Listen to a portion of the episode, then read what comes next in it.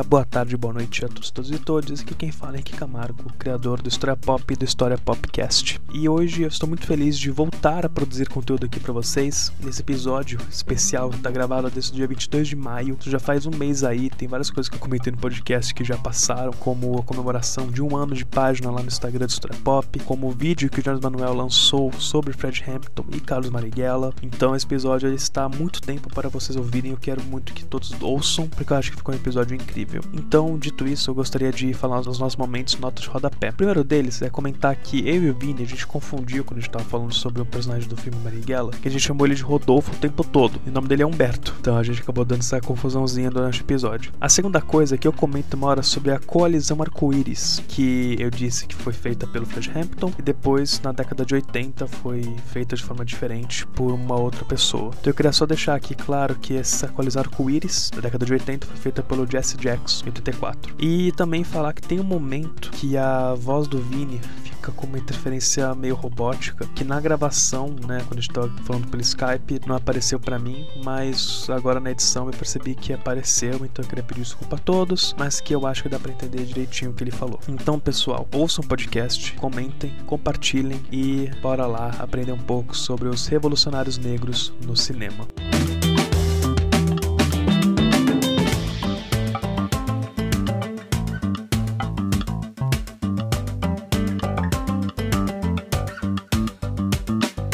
E aí, pessoal, como é que vocês estão nessa sexta-feira? E agora é sexta-feira mesmo, que eu prometo que eu vou lançar esse episódio na sexta. Espero que todos estejam se cuidando, porque a pandemia está pegando mais do que nunca. Como eu já tinha dado spoiler no episódio passado, a gente vai continuar com os filmes históricos do Oscar aqui, não sobre ele especificamente, mas sobre o assunto que tange a todos eles. E tange é um filme incrível que todo mundo tem que assistir, que é a Marighella, do Wagner Moura. Sério, é um filme fantástico. E como vocês devem ter percebido então, tanto no título do episódio quanto nessa minha fala, a gente vai falar então sobre os revolucionários negros no cinema. E esse tema, eu pensei nele a partir do tweet do Jonas Manuel falando sobre o vídeo que ele lançou no domingo sobre Marighella e Fred Hampton. Queria dar aqui os créditos ao Jonas Manuel por ter me dado essa ideia, também para ninguém achar que eu estou plagiando ele. A ideia realmente veio do tweet dele. Para isso eu chamei, obviamente, um cara que entende bastante sobre essas figuras e um cara que estuda bastante algumas delas, que é o Vinícius, aqui de volta. A gente já gravou sobre uma das figuras lá no 20 e poucos, sobre Malcolm X. Então, Vini, só pegar aqui a questão padrão, se apresentei pro pessoal, para quem ainda não te conhece, tá perdendo tempo. Bom, boa noite, bom dia, boa tarde, não necessariamente nessa ordem para todos que me ouvem neste momento. Sou o Vinícius,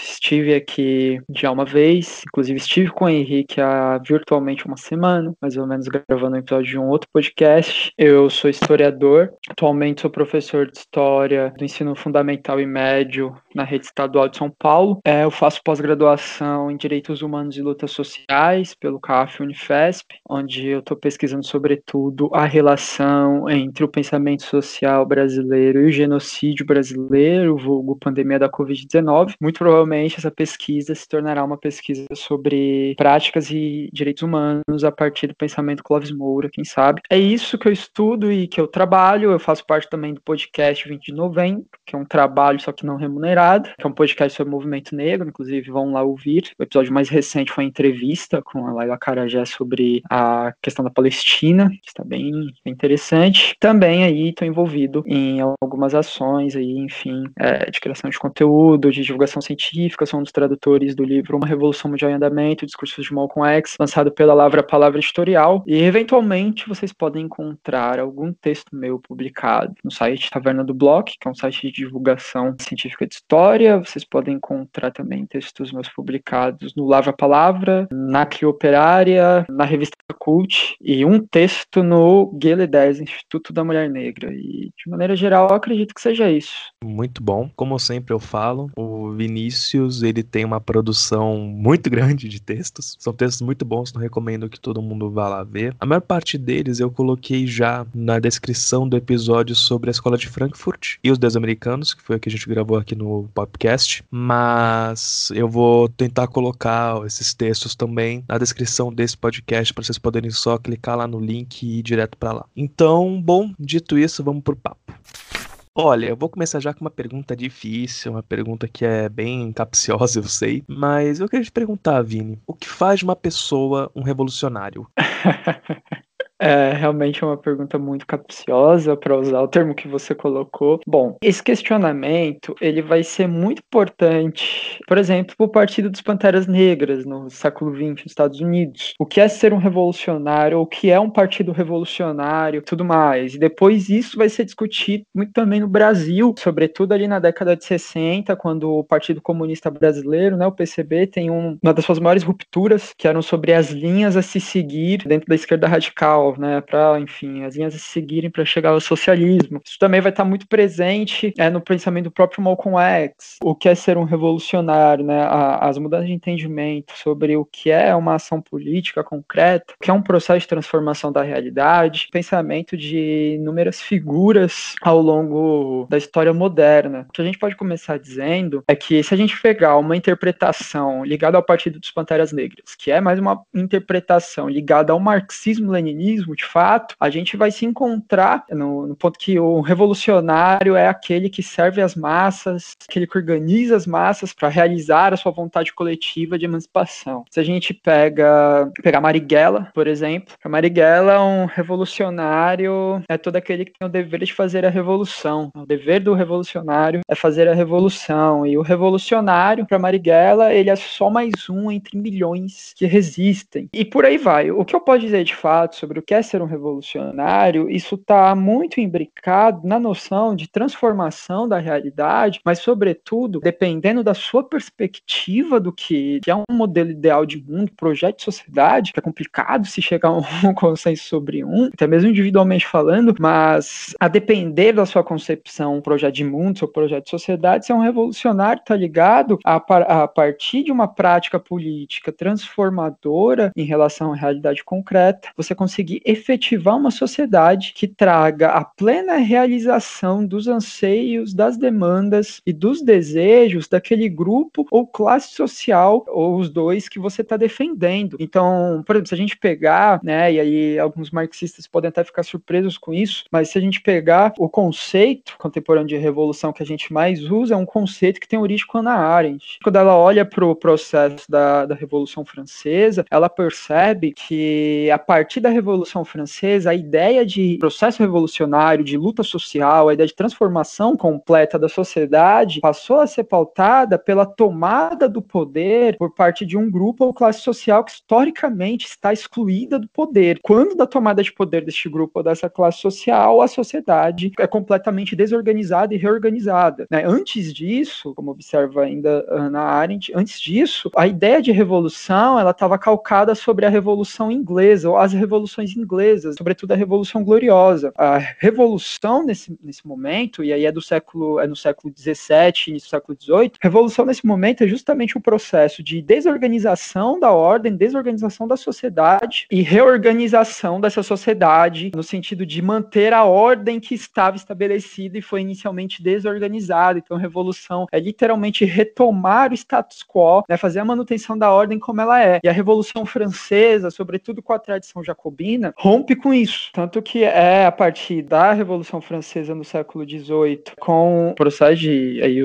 também a gente pode falar, né, as revoluções francesas, sobretudo com a tomada do poder por parte dos jacobinos, liderados pelo Robespierre, a gente tem uma série de processos revolucionários que se desencadeiam ao redor do mundo sob a luz de efetivar revoluções onde classes e grupos sociais historicamente excluídos do poder tomassem o poder e reorganizassem a sociedade. Então, por exemplo, um dos maiores exemplos pós-Revolução Francesa disso é a Revolução do Haiti, no início do século XIX, que tem até o livro do C.R.L. James, que é um livro incrível, que se chama Os Jacobinos Negros. Olha só isso, Os Jacobinos Negros. A primeira revolução negra bem-sucedida depois de Palmares no Brasil, a Revolução do Haiti é a primeira revolução negra bem-sucedida da história. Se a gente pegar, por exemplo, no Brasil, ao longo do século XIX, sobretudo no que a gente chama de revoltas regenciais, a gente tem uma série de processos de ruptura ou tentativa tentativas de processo de ruptura que são feitos a partir dessa ideia de revolução que se fundou, essa ideia jacobina de revolução, que é justamente tomar o poder, uma classe, um grupo social historicamente excluído do poder, tomando poder, né? Tem vários exemplos aí que circularam, enfim, com a Sabinada, a Revolução Pernambucana, e enfim, mais trocentos deles no Brasil do século XIX.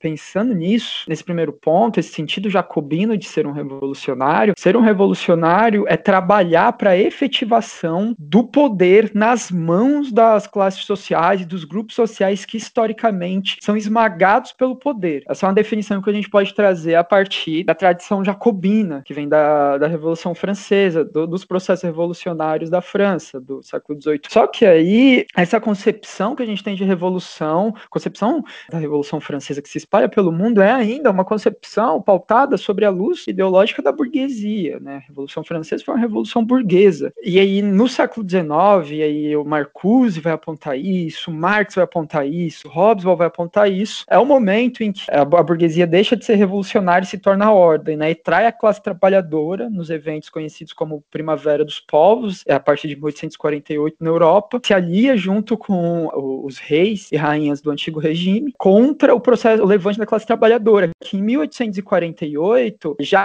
circulava-se o manifesto do Partido Comunista, as ideias anarquistas também já circulavam. Então a classe trabalhadora, nesse processo de Primavera dos Povos, já tinha os seus próprios pressupostos políticos de organização. E a burguesia, que inicialmente, na Primavera dos Povos, estava lutando junto com a classe trabalhadora contra a tentativa de retomada do antigo regime, depois da queda de Napoleão, a burguesia que inicialmente lutava com a classe trabalhadora contra a volta do antigo regime, que não era interessante para nenhuma dessas duas classes, ao ver o potencial político revolucionário da classe trabalhadora, se alia com os nomes do antigo regime para manter a sociedade burguesa. Então veja bem, as revoluções burguesas, como a Revolução Francesa, foram processos revolucionários que pautaram revoluções políticas. Só que a partir das tensões que a própria sociedade burguesa gera em relação à classe trabalhadora, os seus antagonismos, a partir então, sobretudo da Primavera dos Povos em 1848, revolução aprofunda mais ainda esse sentido que a Nara a gente dá para a ideia de revolução. E a revolução, ela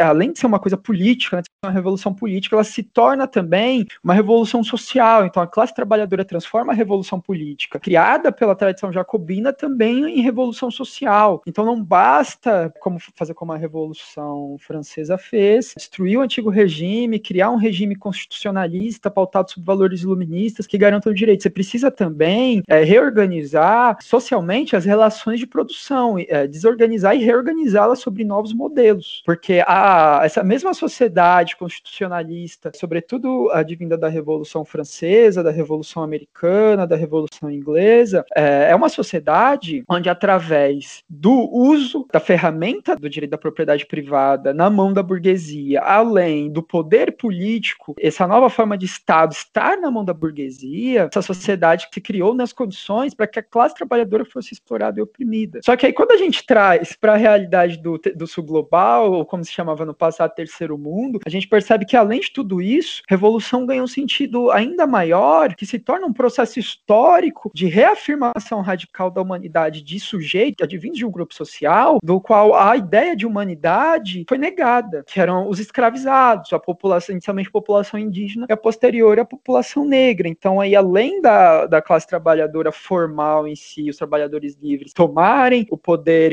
e fazerem uma revolução social, né, a revolução no sul global ganha um sentido também mais profundo, que é justamente contraponto histórico contra as ações de desumanização geradas pelo escravismo. A gente tem outros marcos aí também no século XX, como a Revolução Russa. O próprio Eric Hobsbawm referencia como uma revolução ainda mais importante que a Revolução Francesa. Então veja bem, ser um revolucionário, então, a partir desses acúmulos históricos, significa estar atento, estar forte. Estou usando aí a referência ao MPB, mas significa estar atento, estar forte, estar sempre em rumo à ação política transformadora que garanta que os grupos que estão historicamente excluídos do poder e estão sendo esmagados, estão sendo desumanizados, não só tomem o poder, mas que a partir desse processo se criem formas de sociabilidade em que não exista condições para que estas formas de opressão, não importa a forma em si que elas tomem, continuem se perpetuando. Isso é um desafio. Brasil, porque nenhum processo revolucionário até agora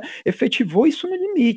Claro que os processos revolucionários todos tiveram suas contradições, mas o que a gente pode entender de fato então como um revolucionário é um sujeito que está em constante ação transformadora da realidade, visando destruir, combater, superar todas as formas possíveis de diferenciação, opressão, exploração e desumanização. Achei bem interessante que você trouxe desde lá da Revolução Gloriosa, e eu puxaria que eu acho que a Gloriosa é muito bunda mole.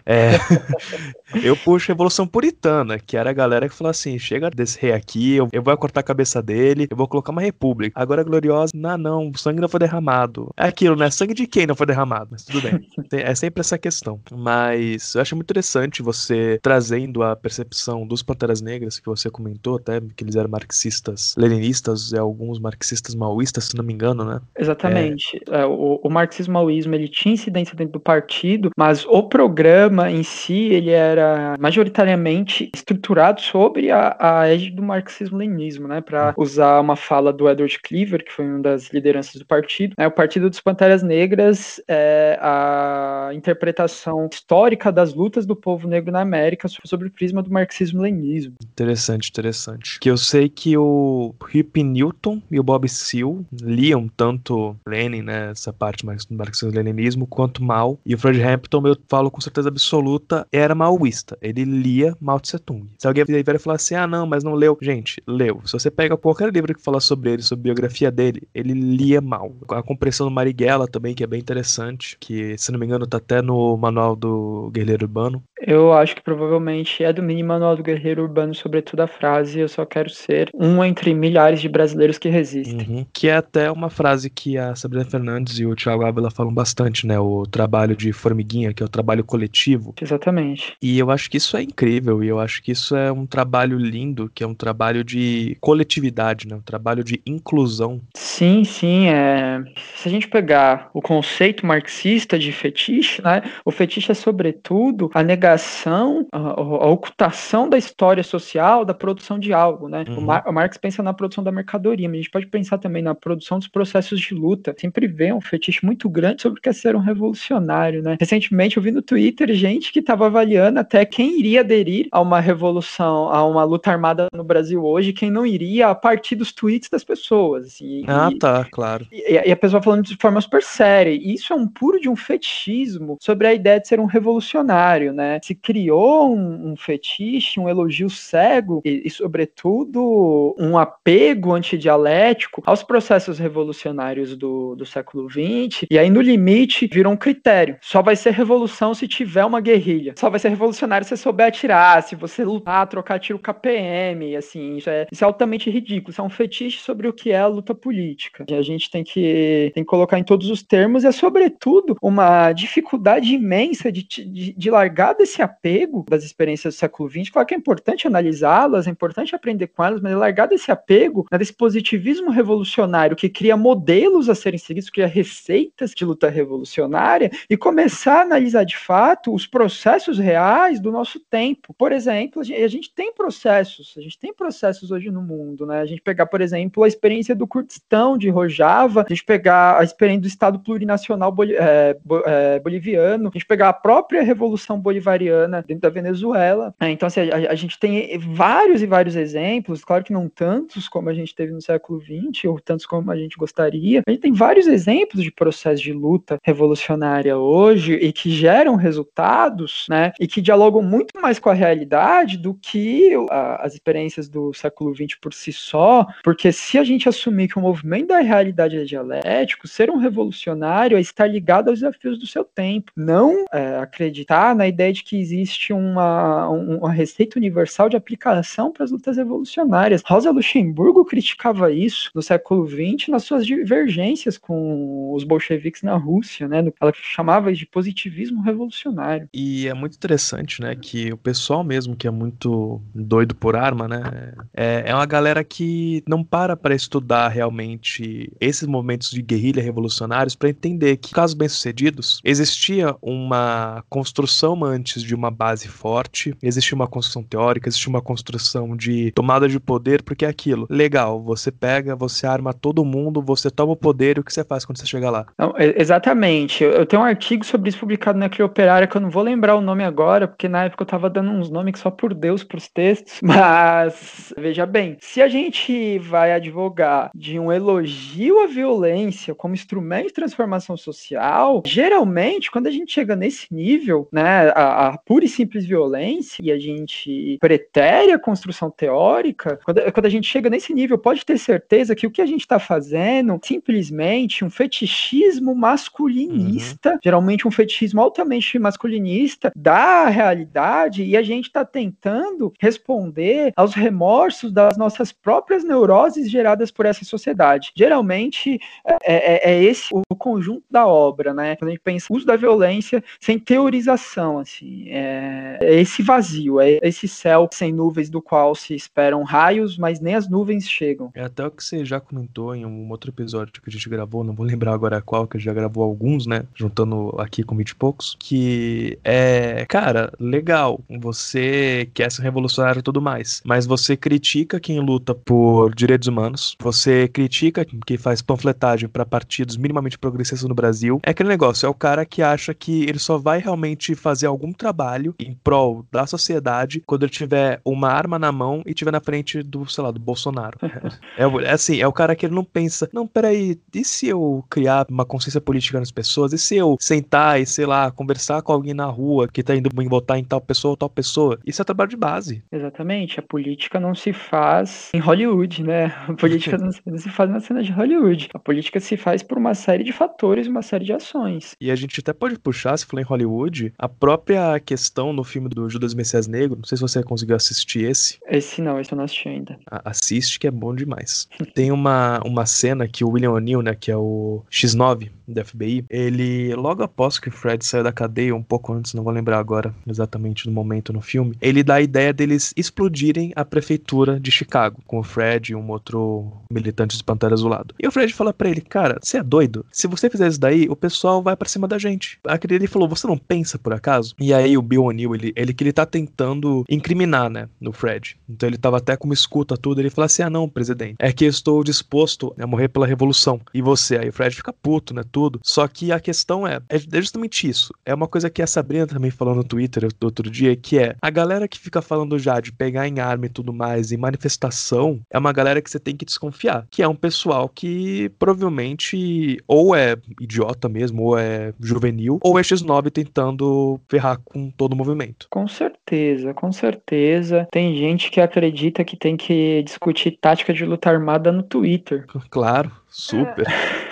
Ótimo lugar pra discutir, onde o presidente fala as asneiras que ele fala lá. Então, inclusive, a Sabrina entrou na discussão uma vez na internet, porque o cara começou a falar pra ela que ela devia sim discutir isso no Twitter, na internet, porque é um jeito de chegar até as pessoas e tal, e a gente só vai se libertar através da luta armada. Só que tem uma coisa, a luta armada, e o Fred vai muito nessa linha também, nos discursos dele, quando ele critica ações como essa, de tentar explodir uma prefeitura. A luta armada, ela não vem por uma vontade. Ela vem quando necessário, pelas condições reais da negação dos processos revolucionários. Essa negação vem da ordem, vem uma negação radical da ordem que chama a guerra violenta, a guerra irregular, a guerra da doutrina de segurança nacional contra as classes populares. E aí a violência armada vem numa necessidade concreta, histórica, e que se torna inevitável, né? Se torna uma condição inevitável por processo político de libertação. Agora, fora isso, advogar de luta armada é simplesmente advogar de violência. É aquilo, né? O Brasil está numa situação horrível? Está. Mas o Brasil não está no nível da Palestina. Exatamente. Que é aquilo. A Palestina chegou nesse ponto de virada de falar... não dá, que é aquilo, né? Você cria grupos que acabam usando uma resposta, mas também acabam vitimizando o seu próprio povo de certa forma, que é o Hamas, mas o Hamas é muito complicado. Deixa eu pensar a questão de que você cria esses grupos que falam, tá, se eu não fizer um míssil feito em casa pra tentar revidar, eu vou morrer no dia seguinte. Exatamente, e também é interessante a gente olhar pra questão da Palestina que você citou, porque na questão da Palestina também não é um consenso fechado, ó, vai ter a luta armada vai salvar as pessoas, né? Primeiro primeiro a gente tem que pensar quais são os termos dessa luta armada. O segundo, né, se realmente naquelas condições a luta armada vai ser efetiva, porque você tem o Hamas e tem o Fatah, né, administrando duas regiões distintas, Gaza e Jordânia, na Palestina, mas essas duas organizações, elas não são representativas do ponto de vista do resto do povo palestino. O povo palestino está lutando com greve, está lutando com piquete, está lutando com manifestação, está lutando com ocupação de regiões. Não existe um grande exército de libertação palestino chamado Hamas ou chamado Fatah, né? É um assunto muito complicado, né, essa questão toda. A própria questão dos Panteras, né, puxando o Fred de novo, essa questão que ele diz é justamente quando ele fala, nós vamos andar com armas nas ruas? Vamos, mas a gente não vai começar a atirar na polícia por nada. Quando a polícia cometer um crime, quando a polícia cometer uma violência contra algum irmão ou irmã nossa, a gente vai revidar, a gente vai colocar, porque eles têm que saber que eles não podem sair disso impunes. Era isso que ele falava. Ele não falava, vamos pegar arma e vamos matar policial a rodo. É assim, quando ele tava mais irritado, ele falava isso. Mas a base dele era falar essa questão. É o que você falou justamente, é uma forma de defesa, não uma forma de vingança. Exatamente, exatamente. Isso tava no próprio programa do Partido dos Panteras Negras, que era um programa altamente complexo, bem elaborado, enfim, politicamente muito bem referenciado, diferentemente de algumas representações que a gente vê nos filmes, falando propriamente do tema do podcast, como, por exemplo, no Forrest Gump, protagonizado, né, pelo nosso queridíssimo Tom Hanks. Tem uma cena que o Forrest, ele conhece um membro do Partido dos Panteras Negras numa marcha em Washington, e o cara parece que é uma figura, um robô, né, que só fica aparecendo e falando, nós estamos lutando pela revolução, pela libertação negra e não sei o que, não sei o que, não sei o que, vamos pegar em armas e não sei o que, não sei o que, assim, como se tudo fosse fraseologia. Que é aquilo, né, como se fosse só pra ser um bordão de camiseta pra você colocar. Exatamente. E isso, né, puxando um filme do Marighella, é justamente o que também é discutido na hora que, bem no começo do filme, que o Marighella, ele tá discutindo com o Jorge sobre a falta de ação do PCB, onde o Marighella fala que é necessário sim a luta armada e o Jorge diz pra ele, a gente não tem condição pra isso agora, não tem base pra isso. Então a gente também tem essa discussão no filme do Marighella sobre a necessidade da luta armada ou não, sobre até onde ela é benéfica, até onde ela só vai levar a morte mais rápida de militantes. E obviamente a mídia rechaçando a galera. Sim, sim.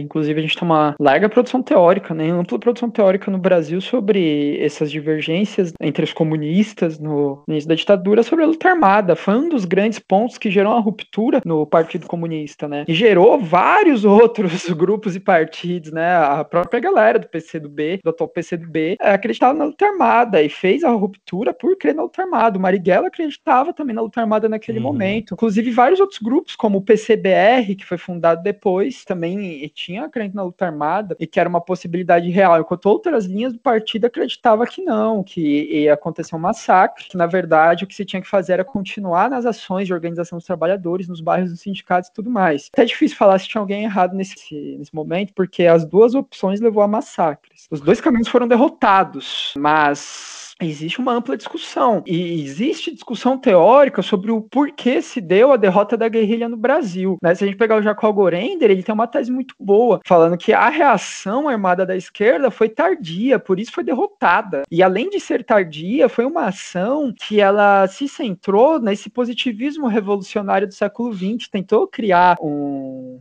processo de luta de massas no Brasil, a partir da importação de modelos que foram aplicados sobretudo o modelo do partido de vanguarda, né, que é o modelo russo, e isso não vingou com a população brasileira, não vingou o grosso da população brasileira. O partido de vanguarda não virou um partido de massas no Brasil, pelo menos a ideia de vanguarda não virou de massas no Brasil, o Gorender, ele vai atribuir como parte da derrota, e isso, inclusive, ele até fala, com o Muro de Berlim, essa perspectiva revolucionária caiu e tudo mais. Eu concordo também que não tinha um lado errado ou certo, né, eram duas formas diferentes de lutar, mas é muito curioso que você falou, as duas foram derrotadas. A ditadura, isso é muito bom, eu sempre gosto de lembrar aqui no podcast, a gente nunca derrotou a ditadura, né? Ela saiu pela porta dos fundos porque ela pôde, pra poder tentar limpar um pouco a imagem dela por conta da crise econômica. É um aspecto interessante, assim, eu digo que ao mesmo tempo que os milicos puderam chancelar o processo de transição, ao mesmo tempo eles estavam sofrendo duros ataques, né? Enfim, das mobilizações do povo brasileiro, além das coisas mais mais famosas como o movimento de diretas de as, a gente tem, por exemplo, na década de 80, um movimento em São Paulo que ficou muito pouco conhecido, ficou coisa como o movimento quebra-quebra, a gente tem muito pouco estudo sobre isso, mas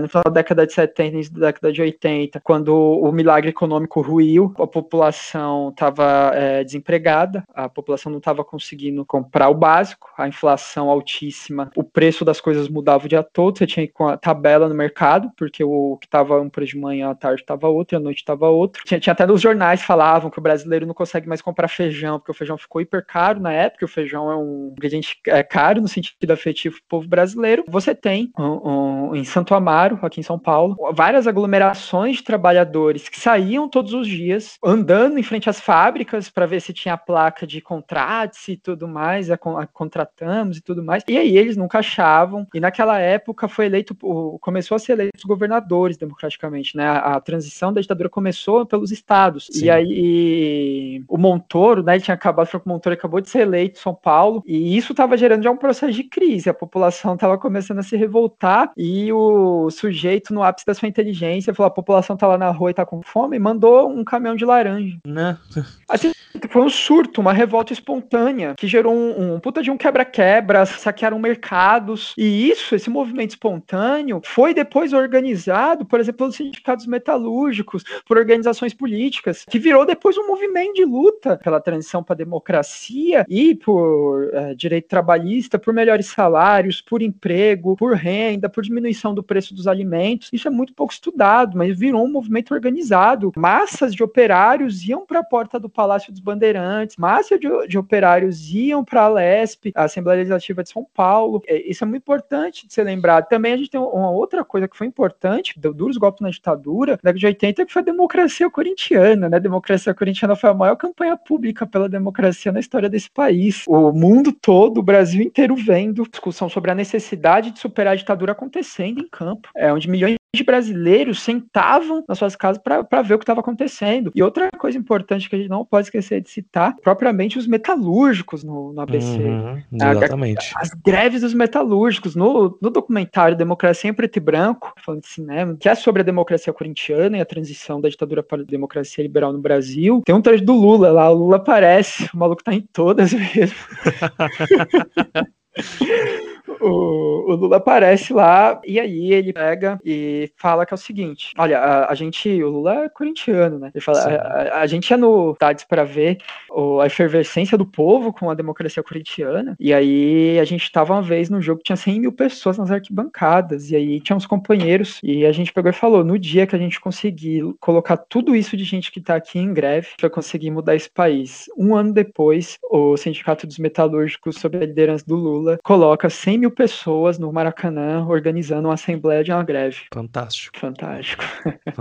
A gente teve também o movimento pelo custo de vida, né? O movimento contra a carestia. Exatamente. Que era assim, né? Tipo, a ditadura não ligava de pegar a mulher na casa dela, que era subversiva, e levar pro DOPS e fazer o que eles faziam, né? Pro DOPS e pro DOICOD. Mas quando se tinha uma manifestação cheia de mulher na rua, batendo panela, com um filho no colo, foi quando eles pararam, olharam e falaram assim, caraca, mano, se a gente bater, sequestrar essas pessoas, não vai pegar bem pra gente. Tem um momento que não dá mais pra você sequestrar a pessoa e torturar ela sem que os outros saibam. E, tipo, de novo, era mulher batendo panela com filho no colo na frente da Sé. Exatamente. Uma grande massa de gente, não tinha mais o que fazer. Exatamente. O movimento da carestia é muito importante nesse processo, porque, veja, e é protagonizado por mulheres. Uhum. Se até então você tinha outro movimento protagonizado por mulheres que já estava ganhando força no Brasil, sobretudo quando começa a década de 80, que é o movimento dos familiares de mortos e desaparecidos políticos da ditadura. No final da década de 70, você já tem um processo de guerrilheiros, militantes políticos que estavam exilados e voltam para o Brasil para investigar as ossadas dos seus parentes, dos seus familiares, que foram assassinados pela ditadura, né? E é um movimento protagonizado por mulheres, esse também. Inclusive, vou fazer uma menção aqui à minha professora, a Janaína Teles, que ela, inclusive, ela é do movimento movimento de familiares de mortos desaparecidos políticos. Ela é minha professora na Unifesp. A mãe dela é a Melinha Teles, que foi da guerrilha do Araguaia, que foi torturada na ditadura. A Janaína e o Edson são crianças que foram raptadas pela ditadura quando a mãe deles estava presa. E eles também têm um tio, que eu não lembro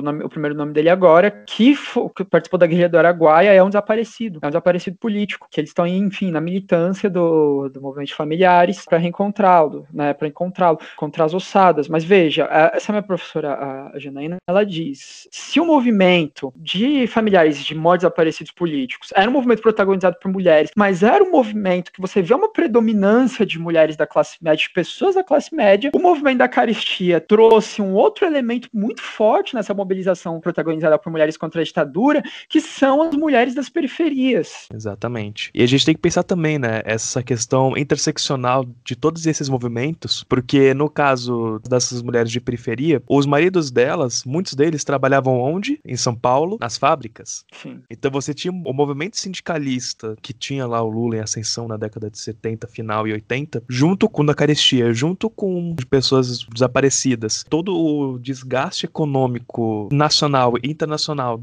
da ditadura foi se criando, né? Essa condição para a ditadura acabar, mesmo que seu final tenha sido capitaneado pelos próprios perpetradores, né? Exatamente. A gente tem um outro golpe importante nesse estômago da ditadura, nesse momento, que é a criação do Movimento Negro Unificado na Bahia e depois em São Paulo, né, em 1978, o MNU. Que, inclusive, você tem um episódio muito bom no Caverna do Morcego sobre o MNU, recomendo todo mundo a ouvir, que tá fantástico. Nossa, ouçam a Caverna do Morcego, por favor. Ouçam, é muito bom. Eu conheci por conta desse episódio, eu comecei a ouvir, é maravilhoso.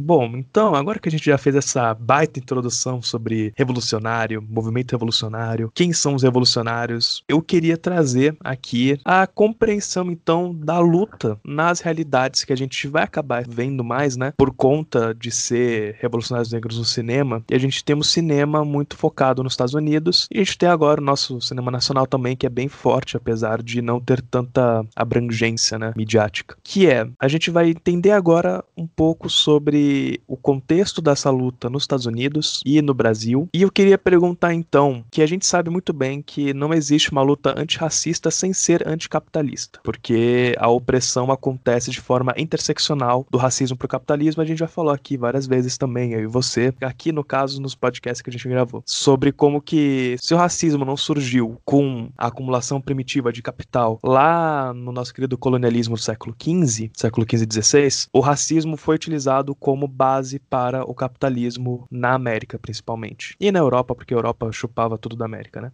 Chupava não, caralho. Que... É, ficou errado, mas também tá certo. Ficou meio bizarro. É isso.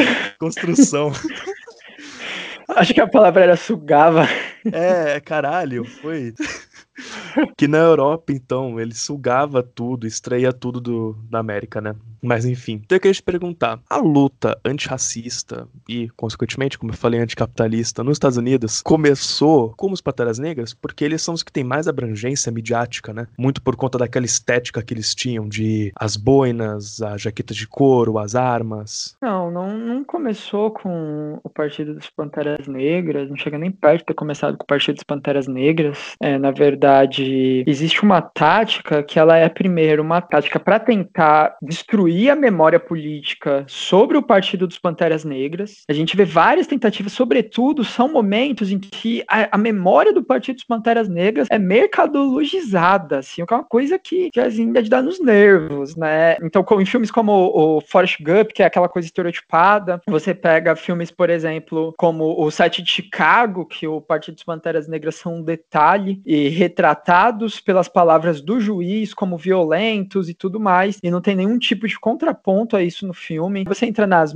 visões mais mercadológicas, que nem, por exemplo, você tem o Super Bowl com a Beyoncé, e aqui com o risco de tomar vários hates, né, porque tô mexendo no vespeiro. Então, você tem aquele Super Bowl da Beyoncé que é horrível, a retratação do Partido dos Panteras Negras, uma retratação bem limitada, uma retratação bem midiática, que a referência que se tem a eles é cabelo, boina e jaqueta. o grupo político mais perigoso para os Estados Unidos na história daquele país foi lembrado naquele momento por boina, cabelo e jaqueta. E o punho pro ar. E o punho pro ar, assim, né? Que de uns tempos para cá vira qualquer coisa, né? Então você tem essa primeira tentativa que é descaracterizar a memória política em torno do Partido dos Panteras Negras, que acontece de várias formas nos Estados Unidos, de várias formas mesmo, e isso vem pro Brasil, então é produção cultural dos Estados Unidos que entra no Brasil, falando que o Partido dos Panteras Negras era um grupo do movimento negro que usava violência. Isso significa o quê? Isso quer dizer o quê? Então você tem esse primeiro momento. E essa tática de fazer isso, ela descaracteriza o Partido dos Panteras Negras, ao mesmo tempo que ela cria sempre esse marco estético que é o Partido dos Panteras Negras e elimina a capacidade da nossa memória, cria limites da memória que nos impedem de ir além do próprio Partido dos Panteras Negras. Então, para como a gente conversa, o Partido dos Panteras Negras, nas palavras do próprio Huey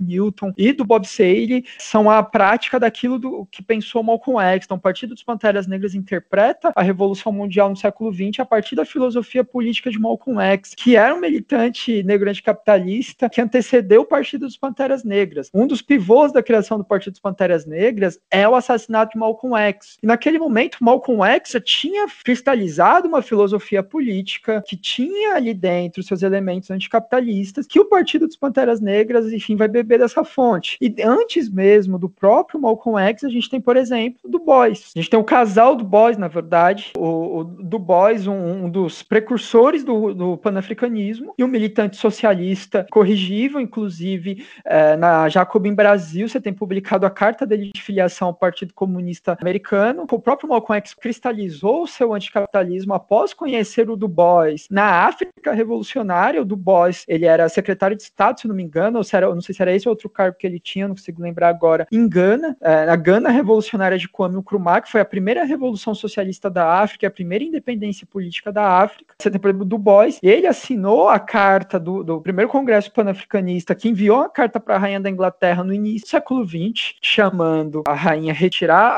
a presença inglesa das colônias, fazer a metrópole britânica abrir mão de suas colônias na África. E o Du Bois é um estadunidense, é um militante negro estadunidense. Antes mesmo, antecedendo o próprio Du Bois, você tem, por exemplo, Hubert Harrison, muito, muito, muito pouco falado, militante negro socialista nos Estados Unidos, que militou em sindicatos, construiu um jornal sindical negro, né, passou por várias organizações e estava desde o século XIX construindo uma alternativa socialista ao racismo. Inclusive, mais uma vez aqui, Santa Jacobin Brasil, trazendo aí uma figura importante do movimento negro estadunidense. Tem um artigo na Jacobin Brasil, que é o radical negro mais importante, do qual você nunca ouviu falar. É um artigo do Paul Reitman, que é um estadunidense, traduzido pela Letícia Bergamini, está publicado no Jacobin Brasil. Comendo muito a leitura. Então, assim, é um cara que desde o século XIX.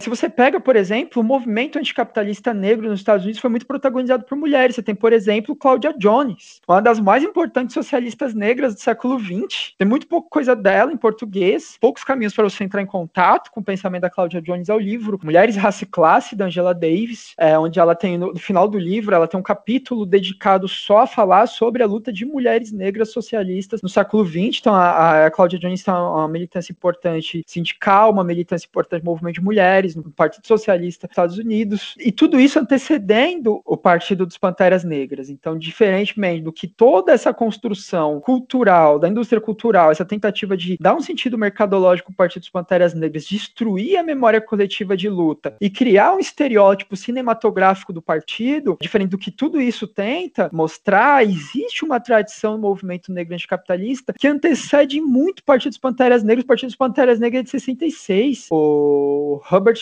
Harrison começou sua militância no século XIX. É antes da década de 30 que o Du Bois assina a Carta à Rainha da Inglaterra, no processo que deu origem ao panafricanismo. Então não é um processo que começa com o Partido dos Panteras Negras, para ficar claro. Achei a resposta maravilhosa. Justamente eu queria chegar nesse ponto exatamente de falar que os Panteras Negras, eles são baseados, o seu ideal político, na morte do Malcolm X, no que o Malcolm X defendia no final da vida, e que o Malcolm X, ele tem contato com uma galera era antes dele e falar que, gente, nada é geração espontânea, galera. Não é do nada que, eu acho que vou fazer aqui esse pensamento do zero. Não, você tem um arcabouço antes, você tem uma galera anterior que trabalha com isso. Até mesmo o próprio marxismo, o Marx e o Engels, eles não vieram do nada, eles são frutos de uma linha teórica política do Hegel pra trás. Então assim, galera, nada é geração espontânea, assim como não é em biologia, não é em história. Olha, veja, na minha graduação, tive a honra de ter como meu professor Edson Roberto Jesus.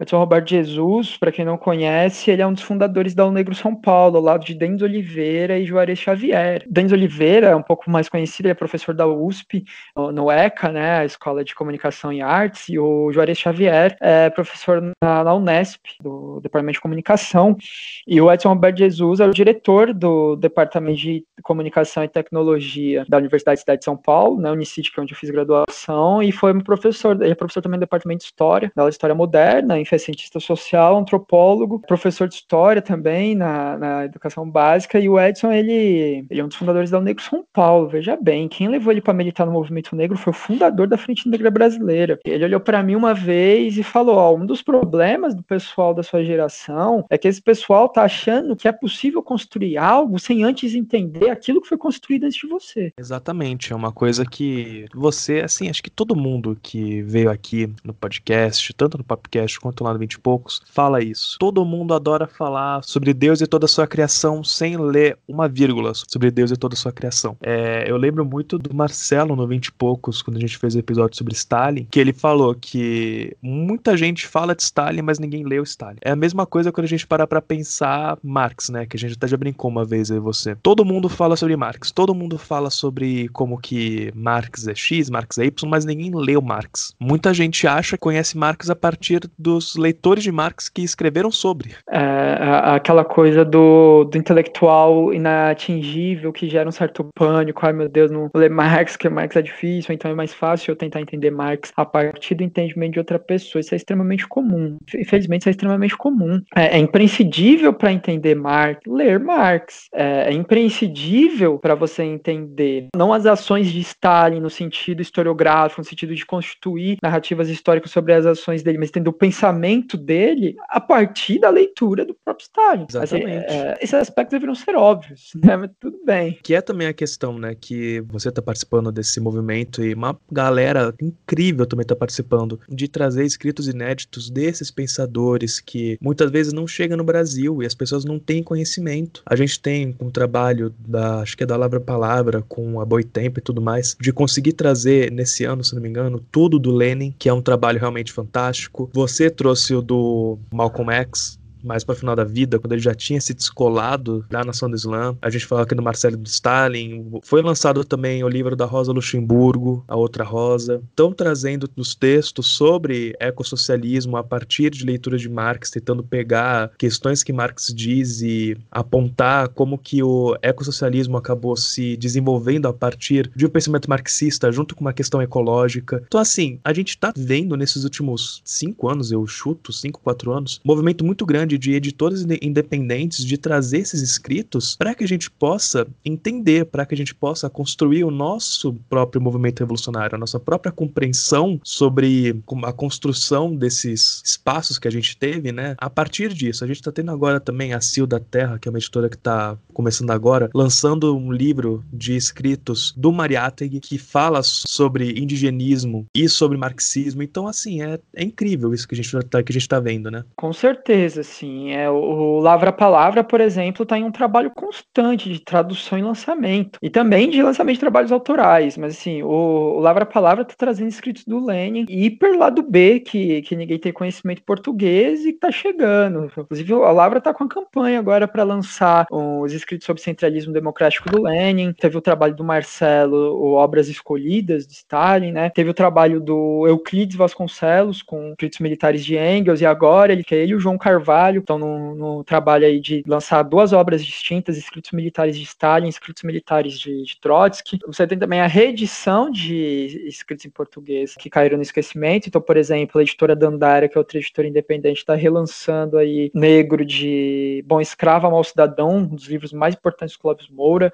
Como você citou, A Boitempo tá, assim, um dos livros que eu tenho certeza vai ser um dos livros mais importantes para essa geração no Brasil aqui, né, porque acabou de ser traduzido em português. O Ecossocialismo de Karl Marx, Capitalismo e a Natureza e a Crítica, não lembro agora o final, mas o Ecossocialismo de Karl Marx, do Correia Sato, é um pensador ecossocialista fantástico, inclusive no canal da Sabrina tem um debate entre os dois, no canal do Boitempo também, recomendo demais. E fortaleçam esses trabalhos, editoras independentes que precisam de apoio financeiro para continuarem existindo. Então, assim, se você tem a condição de comprar o livro, compre, porque essas editoras precisam, elas deixam de existir. Essa questão mesmo, você falou do Coe, a gente pegou a questão de ler e, né, criticar sem ler, na verdade. Quando saiu a capa desse livro e o anúncio pela Boitempo, o tanto de gente criticando o livro, literalmente pela capa e pelo título. Aí, tipo, mano, galera, vai com calma, vamos ler. Se vocês não se dizem marxistas, dialético-materialistas, tudo mais, por que vocês não vão ler então, ao invés de ficar criticando só vendo a capa? Não dá. Da Boitempo eu comprei, inclusive essa semana, o Colonialismo e Luta Anticolonial do Losurdo. Então, assim, gente, a gente acabou desvirtuando um pouco do assunto, mas porque é muito importante falar isso, que essas editoras, elas trazem um trabalho muito legal e trazem trabalhos muito interessantes também sobre esses personagens que a gente está discutindo aqui. Como eu já falei, vou falar de novo, o Vinícius traduziu os textos do Malcolm X, a gente tem textos dos Panteras Negras traduzidos pelo livro organizado pelo Jones e pelo Gabriel Landi, que está referenciado aqui embaixo no podcast. Tem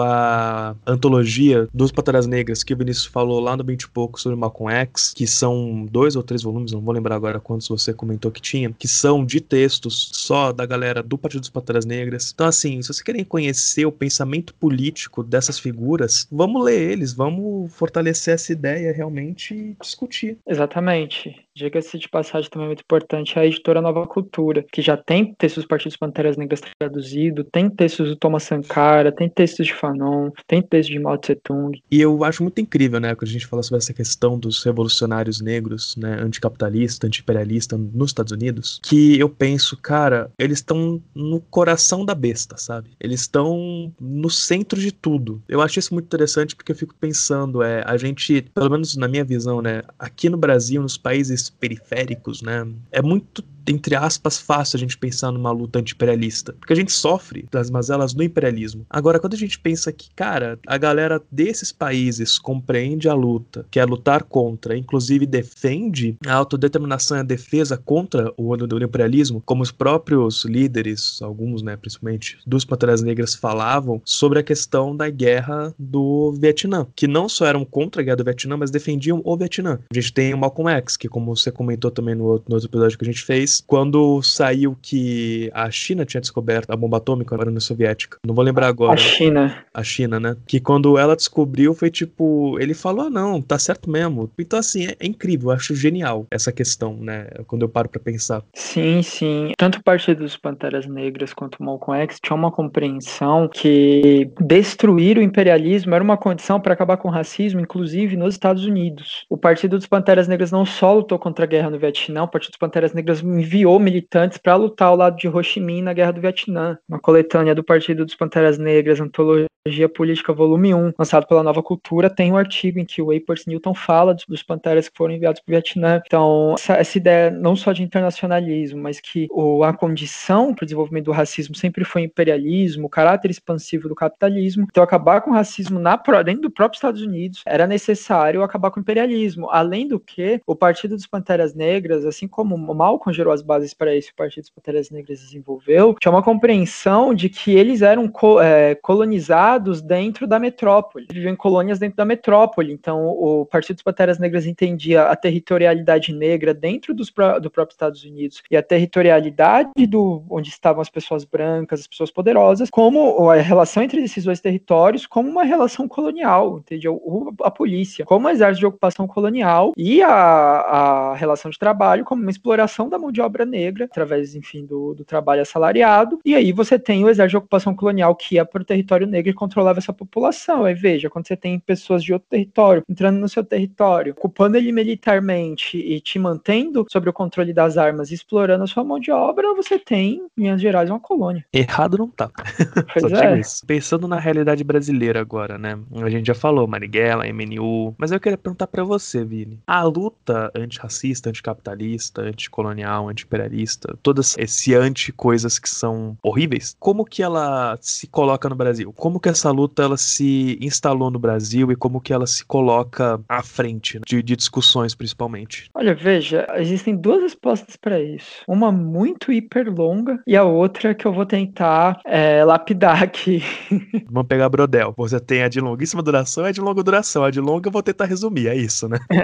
Exatamente, assim, veja, Clóvis Moura, que é um historiador, sociólogo e jornalista negro no Brasil do século XX, o maior pensador do século XX no Brasil, muito maior que Caio Prado Júnior, no sentido da sua contribuição teórica, mas ainda assim criam institutos Caio Prado Júnior e nenhum instituto Clóvis Moura. Ainda assim, Clóvis Moura não é a leitura obrigatória no currículo de história da USP, quem dirá das universidades privadas. Veja, ele em 1949 ele escreve o livro Rebeliões da Senzala. Nesse livro ele está analisando as ações políticas da população negra ao longo da história do Brasil. O primeiro livro do Clóvis Moura, 1949. Veja bem, o Clóvis Moura, ele é marxista, está tentando entender a formação histórica do Brasil, o desenvolvimento do Brasil no século XX a partir da centralidade da escravidão para a formação histórica desse Brasil. E marxista como é, ele entendia o desenvolvimento do Brasil a partir da contradição entre duas grandes classes, os senhores de escravos e escravos, nós escravizados. Só que, até então, as narrativas sobre a escravidão vinham da ação de opressão desses senhores de escravo, como, por exemplo, no Caio Prado Júnior. Os livros do Caio Prado Júnior, que também tem a centralidade na escravidão, mas a partir da ação de opressão. O Clóvis Moura, ele está tentando detectar quais eram, a partir da negação da escravidão, quais eram as ações radicais dos sujeitos escravizados, a ação política dos escravizados, ou seja, a negação da escravidão e o papel dela para desenvolver o Brasil. O Clóvis Moura vai detectar que isso começa desde Palmares e vai se desenvolver numa série de ações políticas dos escravizados e participação dos escravizados em outras ações políticas. Então ele fala, é natural que até no século XIX o negro estivesse em todas as revoltas, mesmo aquelas protagonizadas por brancos. Era natural, porque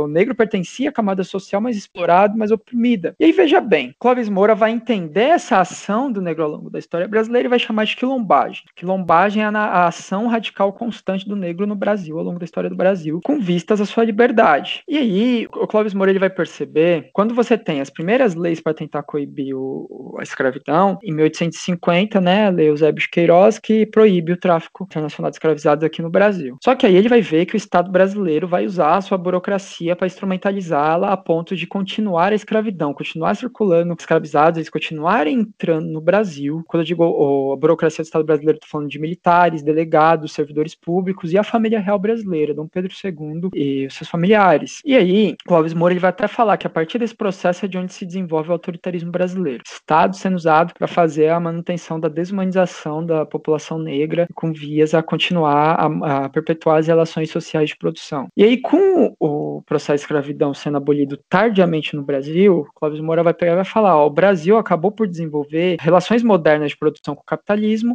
entretanto com relações sociais arcaicas, da escravidão. E isso gerou um capitalismo particular no Brasil, sobretudo pelo seu caráter dependente e tardio. E aí, esse capitalismo, no seu interior, vai continuar a acontecer as ações do negro brasileiro, as ações de quilombagem, com essas ações radicais políticas da população negra com vistas à sua libertação. Inclusive, uma das razões de se trazer imigrantes europeus para o Brasil no início do século XX era impedir que a quilombagem se transformasse na ferramenta de luta da classe trabalhadora recém-formada do Brasil, de trabalho assalariado livre. Então, assim, quando a gente pensa como começou esse processo da luta antirracista no Brasil, começou com as origens da quilombagem, começou com Palmares, começou com a República de Palmares, né, Quilombo de Palmares. E aí a quilombagem se desenvolve historicamente. Então, como começou a luta antirracista no Brasil? Começou com a própria história do Brasil. O Clóvis Moura, veja bem, o Clóvis Moura, ele não está falando de um aspecto da história do Brasil. O Clóvis Moura está lançando as bases aí e depois ele desenvolve isso em outros livros, ele está lançando as bases aí de uma teoria da história do Brasil, entendida através da ação dos sujeitos escravizados. A gente poderia falar, quem sabe, em teoria da escola histórica da quilombagem, coisa que não se falou ainda, mas quem a gente deve estar se falando, que infelizmente o Clóvis Moura, como todos os outros intelectuais negros, foi jogado fora das academias e dos grupos políticos durante muito tempo. Da academia ainda está fora. Alguns coletivos passaram a estudar Clóvis Moura, mas não esses partidos salvadores aí da esquerda brasileira, né? Mas enfim. Então, essa luta antirracista, ela começa com a história do Brasil. Ela vai ter seus contornos revolucionários, vez ou outra não, mas essa quilombagem vai continuar acontecendo de forma radical. A gente pegar a experiência de Palmares, é uma experiência radicalmente anticapitalista. Ah, mas não tinha capitalismo no Brasil, porque não tinha trabalho livre, as relações de produção eram outras, mas eram relações sociais de produção que respondiam ao capitalismo comercial estruturado a partir do que a gente chama de mercantilismo. Então não é, a questão não existia capitalismo diretamente dentro do Brasil, mas essas relações sociais de produção do Brasil, esse modo de produção escravista do Brasil, ele era um modo de produção criado para gerar desenvolvimento do modo de produção capitalista no centro do sistema global, que é a Europa, né, as potências centrais do capitalismo. Então Palmares aparece enquanto uma luta que ergue uma sociedade sem propriedade privada, uma sociedade sem escravidão, uma sociedade com ampla e radical participação política, radicalmente democrática. O Clóvis Moura chama Palmares de república. E a sociedade que, por não ter propriedade privada, tinha um processo de coletivização da produção, propriedade coletiva da terra. Então, diferente do que essas linhas, as ligadas a, enfim, Schwartz e tal, que são hoje mais hegemônicas na academia, vão falar, o quilombo não é meramente um refúgio, o quilombo é, é um estado, segundo Clóvis Moura, o quilombo é um estado independente, com uma contraposição, uma antítese, uma negação revolucionária do escravismo. Primeira independência das Américas foi Estados Unidos em 1776, não, foi Palmares no século XVII, mas enfim. Então você tem esse primeiro momento, essa é a origem da luta antirracista e anticapitalista no Brasil. E você tem um processo particular do Brasil, que é quando acaba a escravidão, você tem a criação do primeiro movimento negro de massas no Brasil republicano, que é a Frente Negra Brasileira, que é um movimento que as suas dirigências teóricas são de direita, um movimento que visava a integração do negro como mão de obra competitiva no capitalismo. Inclusive o Arlindo Veiga Santos, que era um dos fundadores da Frente Negra Brasileira, publicava artigo no jornal A Voz da Raça elogiando Hitler. Ele era um monarquista, o Arlindo. Inclusive ele criou o lema do jornal A Voz da Raça como sendo raça, pátria e família, baseado no lema nazista, de Deus, pátria e família, só alterou Deus. Mas você tinha socialistas no interior da Frente Negra Brasileira, Zé Correia Leite, que inclusive rompeu com a Frente Negra Brasileira por causa do Arlindo Santos Veiga, que a maioria da população negra era analfabeta, a maioria dos militantes da Frente Negra Brasileira aprendia a ler quando entrava na Frente Negra Brasileira, e o Arlindo formado pela PUC, se aproveitava desse processo para propagar essas suas ideias. E aí, hoje Zé Correia Leite, que era um socialista que está na Frente Negra Brasileira, discorda disso. Aí tem a primeira grande ruptura da Frente Negra Brasileira, tem a fundação da Frente Negra Socialista, que o Petrônio Domingues fala, mas tem muito pouco material sobre isso, a gente não sabe quase nada sobre. E aí, você tem também nesse momento da Frente Negra Brasileira, que é na década de 30, você tem algumas figuras que destoam disso, como, por exemplo, Solano Trindade, que era um comunista, só que ele estava no campo da arte, da poesia, do filme, né, do teatro, do cinema. E você tem, por exemplo, Clóvis Moura, que nesse momento está se consolidando enquanto sujeito político, e em 49 faz a sua primeira publicação. Só que aí, a Frente Negra Brasileira, ela acaba em 37, com o Estado Novo, Vargas caçou todos os partidos e grupos políticos, só que aí, em 45, com o fim da guerra, anistia, abertura democrática, o Brasil ainda vai ser muito hegemônica no movimento negro, essa perspectiva de que você tem que se integrar à sociedade, você não cria um contraponto radical. Você vai ter algumas pessoas fazendo isso, como Solano Trindade continua fazendo isso, você vai ter o Clóvis Moura, você vai ter o Abdias Nascimento, que vai aparecer também com uma proposta nessa linha, você vai ter outras figuras aí. Só que aí, com o golpe 64, a Lélia Gonzalez fala que o movimento negro brasileiro entra numa semiclandestinidade, altamente vigiado. Então, as ações ficaram interrompidas, até que elas começam a ressurgir com as escolas de samba, com o núcleo negro socialista,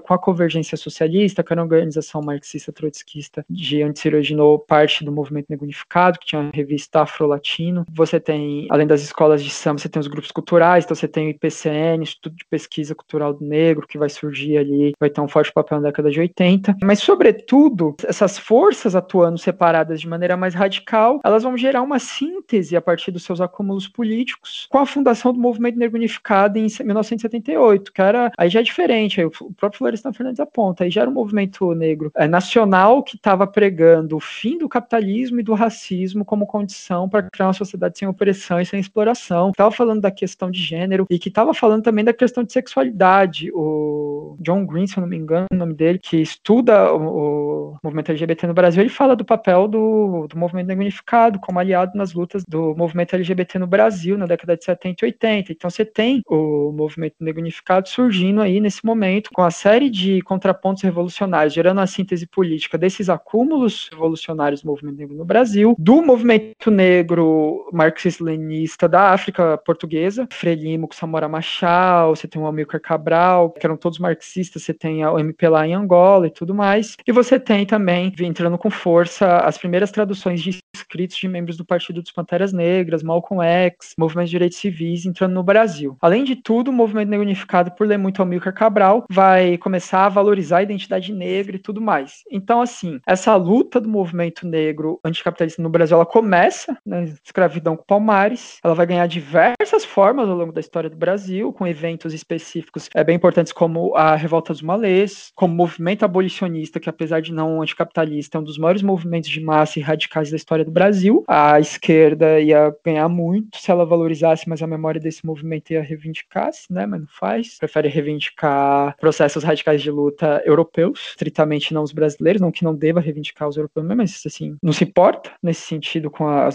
essa luta radical brasileira negra. E aí você tem na década de 30 a maior hegemonia do movimento negro mais à direita, mas você tem os seus contrapontos radicais à esquerda sendo formados, aí falando Trindade, Clóvis Moura e vários outros. E na década de 70 você tem a explosão da maior organização do movimento negro brasileiro, anticapitalista, foi o movimento negro unificado. Tentei dar uma síntese geral aí pra não fazer 4 podcasts aqui. Uma baita síntese, mas deu pra entender tudo direitinho. De novo, quem tiver interesse pra saber mais sobre a Frente Negra Brasileira e o MNU, Movimento Negro Unificado, ouçam Caverna do Morcego, que o Vinícius gravou sobre esse assunto. E, obviamente, a questão toda da luta antirracista hoje em dia, o próprio 20 de novembro, que o Vinícius participa. Cara, quando eu chamo o Vinícius pra falar sobre o assunto de movimento negro no Brasil, ou discutir algo que seja perto disso, só mostra cada vez mais porque ele é uma das pessoas que mais conhece desse assunto que eu já vi, sabe? É muito difícil eu encontrar alguém que saiba mais do que ele. Aqui, ó, rasgando seda pra você, cara. Não, mas encontra sim. Essa questão... Só pra aproveitar o gancho aqui, Tranquilo, pode falar. Nesse sentido aí, da história do movimento negro no Brasil, eu sou igual Marighella com a Revolução, eu só sou um entre milhares. Muito bonito. Menina é modesto ainda.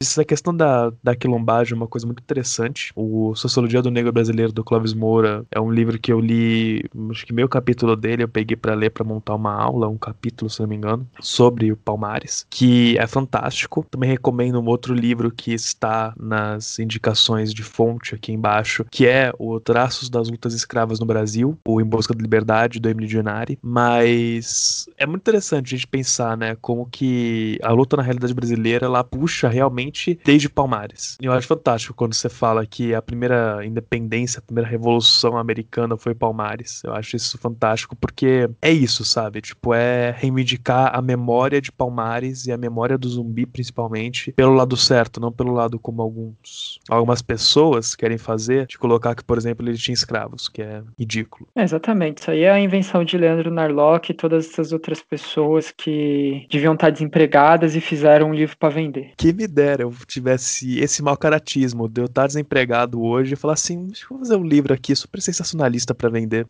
Queria eu ter esse mau caratismo, porque assim eu estaria que nem eles, com dinheiro pelo menos. Mas o MNU, ele existe até hoje, né? Continua na ativa. Sim. Como que essa realidade brasileira, a luta, acontece hoje em dia? Tentando puxar uma pergunta diferente da dos Estados Unidos, pra gente poder também trabalhar um pouco mais na questão material brasileira hoje, né? Dessa luta de revolucionários negros. Então hoje você tem o movimento negro muito centrado em algumas demandas, né? Assim, o Milton Barbosa, o Milton, dos fundadores do Movimento Negro Unificado, MNU, né? Ele dá entrevista pra revista Cult há uns aninhos atrás, uns 4-3 anos atrás, que ele fala que hoje a prioridade do MNU é manter o negro vivo. A prioridade do movimento negro é manter o negro vivo, né? Essa é a mesma prioridade do movimento negro em 1920. Assim. A gente vê o estado político das coisas. Então, veja bem, hoje você tem várias organizações diferentes que estão atuando em frentes diferentes, estão trazendo projetos diferentes. Você tem uma grande fragmentação nesse sentido, que eventualmente gera consensos pontuais, mobilizações pontuais, que englobam todos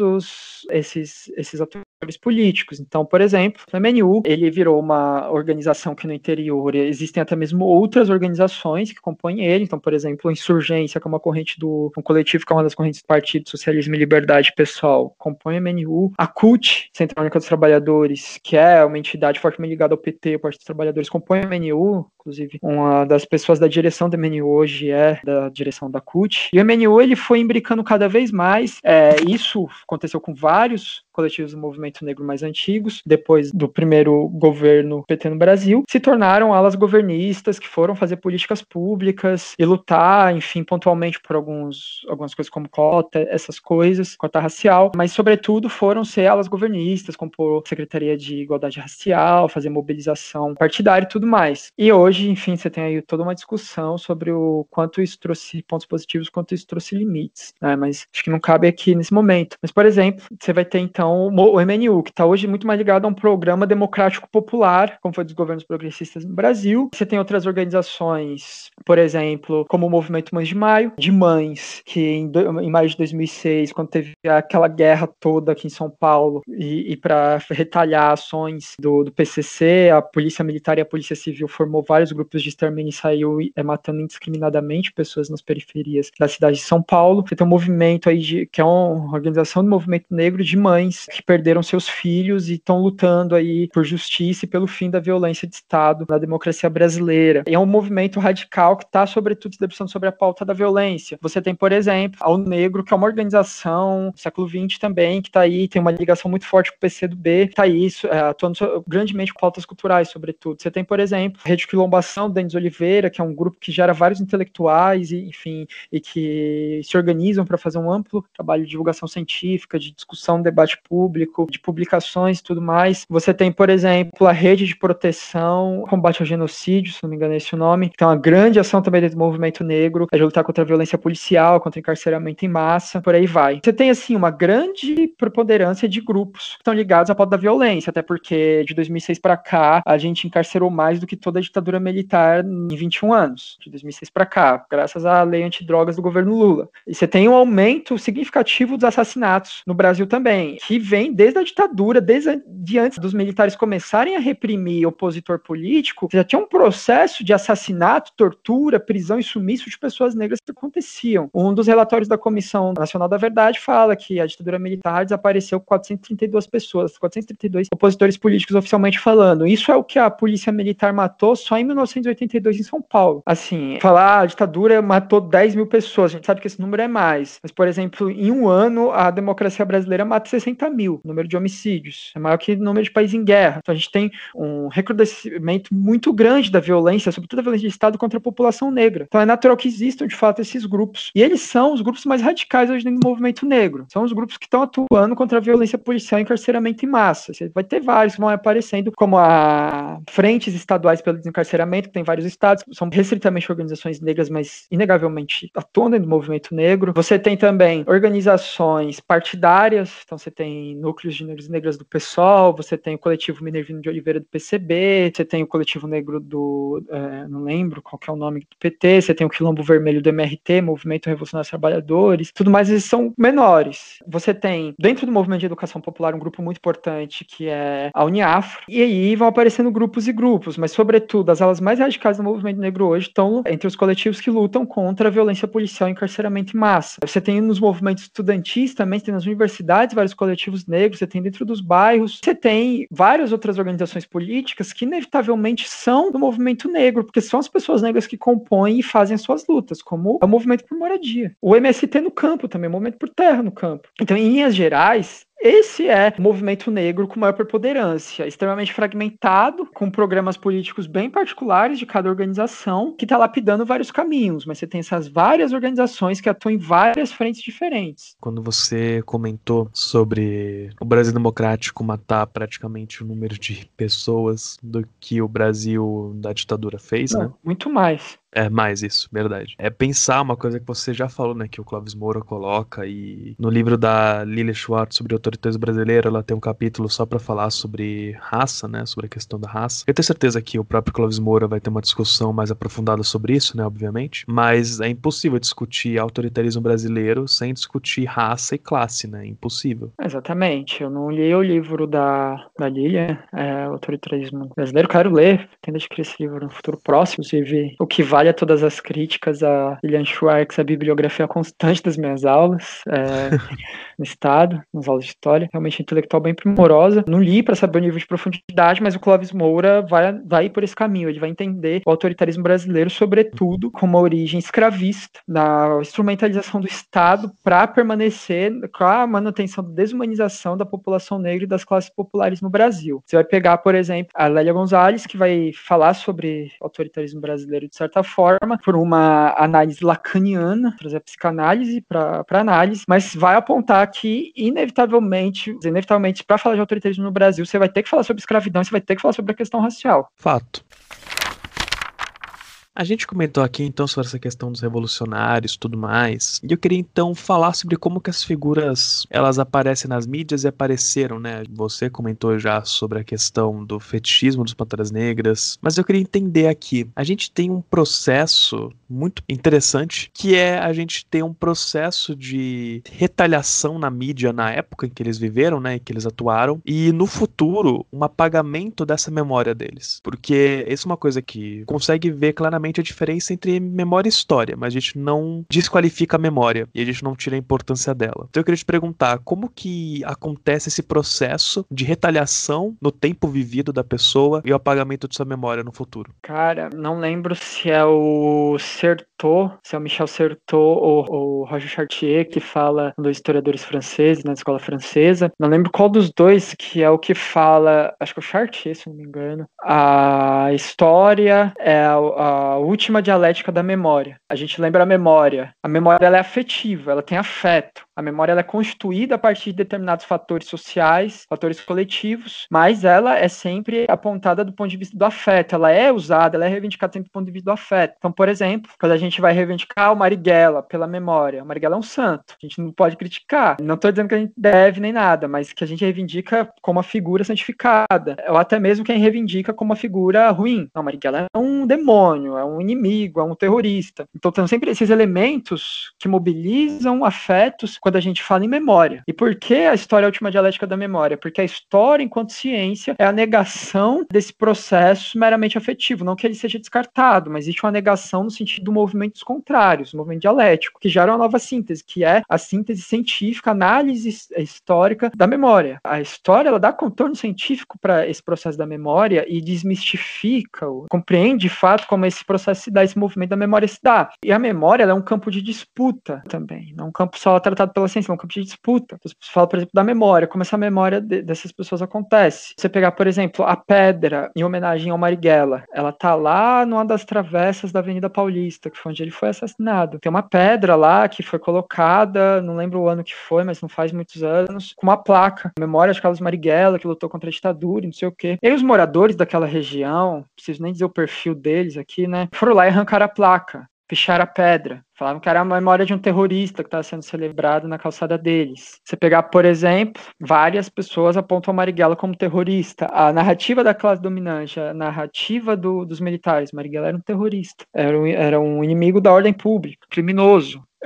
Essa perspectiva ganhou maior força recentemente. Você tem, por exemplo, gente que cria canal no YouTube hoje pra falar isso. Você pega, por exemplo, uma das razões do filme do Wagner Moura não ter sido lançado oficialmente ainda no Brasil é que ninguém quer patrocinar esse filme na era do governo Bolsonaro, na era da extrema-direita no Brasil. Ninguém tem coragem. Então o filme foi censurado pela força das circunstâncias. Então a memória é um campo de disputa. Você pegar o Marighella, tem um evento interessante da Constituinte pós-Estado Novo, né, em 46, se não me engano. Você tem uma Constituinte, o Marighella foi um deputado constituinte pelo Partido Comunista, até então Partido Comunista do Brasil, com a sigla PCB. Marighella foi deputado constituinte, com o Luiz Carlos Prestes e tal, Jorge Amado, se não me engano. E aí tinha um outro constituinte negro, que era o Fernando Souza. Fernando Souza caiu no esquecimento. Eu descobri um trabalho sobre sobre a vida dele. Ele era um puta sindicalista, líder do Partido Comunista Brasileiro, Partido Comunista do Brasil, até então PCB. O único trabalho que eu encontrei sobre Fernando Souza rememora ele como o único deputado negro da Constituinte, mas tinha o Marighella. A narrativa, para além desse trabalho, não coloca o Marighella como deputado negro na Constituinte, mas aí quando o Marighella vira um guerrilheiro, ele é lembrado por ser negro. Ele era um deputado constituinte, não. Isso é um exemplo. Quando o Marighella é lembrado, até mesmo nem da esquerda, é lembrado como guerrilheiro, o cara do mini manual do guerrilheiro urbano, a pessoa que pegou em armas, lutou e morreu lutando, que o Brasil tivesse democracia. O Marighella deve ter mais de 10 livros escritos, poemas. Recentemente o Clube Pagu, no ano retrasado, colocou no seu box mensal um livro de escritos do Marighella. O editor Ubu lançou ano passado um livro de escritos políticos do Marighella. O Marighella é uma produção teórica, lembrado como sujeito da violência, parecido com a forma da memória do Malcolm X, nesse sentido. E a gente pega, dentro do processo de construção dessa memória, a gente tem a indústria cultural dentro disso. Por exemplo, a música do Racionais, Meu Face de um Homem Leal, que lembra o Marighella também pela ótica da luta armada. Se faz revolução sem um fura na mão. Mas é interessante que traz outros elementos para a identidade do Marighella e, sobretudo, essa tensão racial em torno do Marighella, né? Lembrar que o Marighella é filho de um italiano anarquista e de uma mulher negra, Haussá. Haussá, uma das etnias africanas que compôs a Revolta dos Malês, no século XIX na Bahia. Um elemento interessante para pensar o filme do Wagner Moura e a memória em torno do Marighella, a primeira pessoa a ser chamada atual Marighella foi o Mano Brown, Pedro Paulo. Ele foi chamado para atual Marighella e ele era o personagem perfeito para ser Marighella. Além de toda a questão de ser o Mano Brown, Racionais, o Mano Brown é filho de um descendente de italianos com uma mulher negra. O Mano Brown tem a pele clara e ele tem um nariz bem fino. A ascendência italiana entrou pesada ali. E o Marighella tem o mesmo perfil genealógico nesse sentido, étnico nesse sentido, do Mano Brown. Marighella tinha pele mais clara, tinha esse nariz um pouco mais fino, mas aí na época saiu que o Mano Brown recusou por uma questão de agenda, e aí o Sr. Jorge foi interpretar o Marighella. É interessante que gerou várias reações da direita dizendo que o Marighella era branco, uma confusão comum nas relações raciais do Brasil, entender pessoas negras de pele clara como branca em certos círculos sociais, uma confusão até comum, mas mal intencionada também da direita. Mas veja, foi uma pessoa que era um homem negro retinto interpretar o Marighella. É massa seu Jorge. É massa que essa atuação dele traga para esses contornos raciais, né, em torno do Marighella. Pra lembrar que o Marighella era um homem negro, mas ele não era um homem negro retinto. E isso foi um aspecto que eu achei particularmente problemático, porque existe toda uma questão específica nas relações sociais racializadas no Brasil em relação a pessoas negras mais escuras e pessoas negras mais claras. Tem um livro, Atitudes Raciais de Pretos e Mulatos em São Paulo, da Virginia Leone Bicudo, sobre isso, que é bem interessante, né? São formas de opressão ligadas da mesma natureza, mas que vez ou outra geram formas de sofrimento específico. O sujeito negro de pele clara, ele sofre também pela descaracterização da sua identidade, pelo não lugar, mesmo entre pessoas negras mais escuras e também entre pessoas brancas. E eu acho que é uma crítica do ponto de vista das relações raciais muito válida para esse filme, que é a escolha de um homem negro retinto. Eu acho que tinha um processo importante de levantar uma crítica às relações sociais racializadas no Brasil, a partir do fato do Marighella ser um homem negro de pele clara, mas que o Wagner Moura abriu mão. O filme Marighella do Wagner Moura não é o primeiro filme que aparece o Marighella no Brasil. A gente tem um Batismo de Sangue, que o Marighella é também interpretado por um homem negro retinto. O Batismo de Sangue é mais sobre os freis que atuam junto com o Marighella do que sobre o Marighella, mas lá mostra o Marighella é um homem negro retinto. Então, por exemplo, essa memória do Marighella ser negro, um homem negro guerrilheiro, está sendo retratada dele quanto um homem negro retinto, mas quando a gente pega o Marighella, deputado constituinte, ele não é um Marighella que é nem retratado como negro, mas o parafrasear Racionais do fura na mão é o homem negro, sempre lembrado como homem negro, mas mais ainda do que ser lembrado como homem negro retinto, coisa que ele nem era. Existe uma crítica racial muito forte na construção desses aspectos da memória em torno do Marighella e que foi retratado depois no filme, tanto no Batismo de Sangue quanto no Marighella do Wagner Moura. São aspectos de crítica da memória importante, para além da crítica que a gente tem que fazer a disputa tradicional com a direita, que é de falar que ele é terrorista, né? Mas acho que esse elemento é muito importante e que não está sendo nada discutido. Inclusive, já vou anunciar aqui o artigo que vai sair sobre em um futuro próximo, em algum desses sites aí que eu já falei antes. Mas a gente pega, por exemplo, aquele filme do Malcolm X, do Spike Lee. É um filme que, apesar de ser muito bom, é um filme que constituiu uma memória em torno do Malcolm, que é, sobretudo, uma memória do Malcolm, baseada na autobiografia escrita pelo Alex Haley, que é hiper problemática, e a narrativa auxiliar da dado pela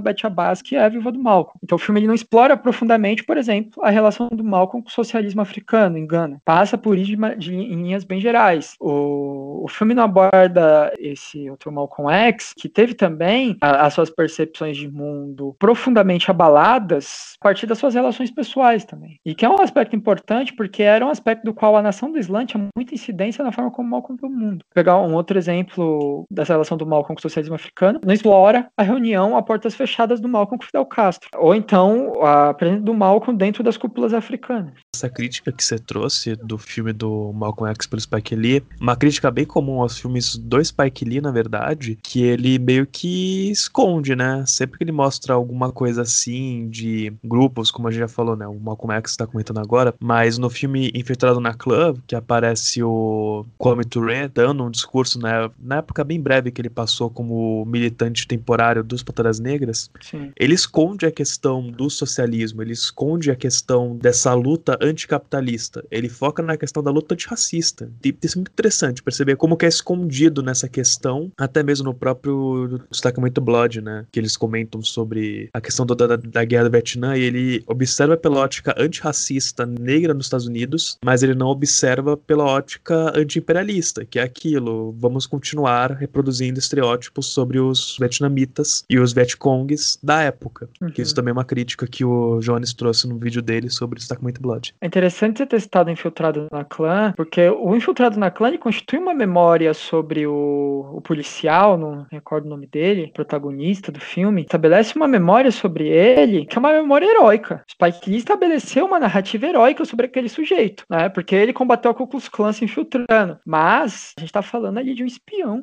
departamento de polícia que espionava o movimento negro radical. Então, e aquilo, né? O pessoal pensa só na cena dele infiltrado, dele falando no telefone, enquanto o Adam Driver lá, ele ia nas reuniões presenciais. Mas o pessoal esquece que no começo do filme ele estava infiltrado na palestra do Kwame Ture. Ele esteve infiltrado durante muito tempo. No livro escrito pelo policial, ele fala que ele observou durante um bom tempo, dentre as figuras do movimento que ele espionou durante um tempo, foi o Kwame Ture, na época Stokely Carmichael. Inclusive, o próprio cara que escreveu o livro, o policial mesmo, ele fala que ele até concordava com as ideias do Kwame, mas ele era um policial e tudo mais. Várias ideias dele faziam sentido, mas ele não podia propagá-las de acordo com elas, porque ele era um policial. E assim, o filme é baseado nas informações que o sujeito botou no livro. Agora, quantas pessoas do movimento negro esse sujeito provavelmente não entregou, gerou a prisão, gerou até a morte, e ele mesmo fez questão de não colocar por óbvio no livro dele. Né? Entendeu? São processos de construção da memória complicados. A questão do Marighella que você comentou, de pessoas da esquerda que ainda ligam a figura dele, é aquilo, né? Apaga a figura dele, na verdade, de homem negro, e principalmente apaga isso daí na questão intelectual e na questão afetiva e tudo mais. É muito essa questão realmente de você reproduzir o racismo, de você ligar o homem negro retinto à violência, à agressividade, e eu acho isso muito engraçado, porque eu ouço de gente hoje em dia de esquerda, tudo, né, que falam que não, porque você ser de esquerda, você já é automaticamente antirracista. Eu falo, não, gente, vai com calma. Fala isso pro PCO. Polêmicas, mas enfim.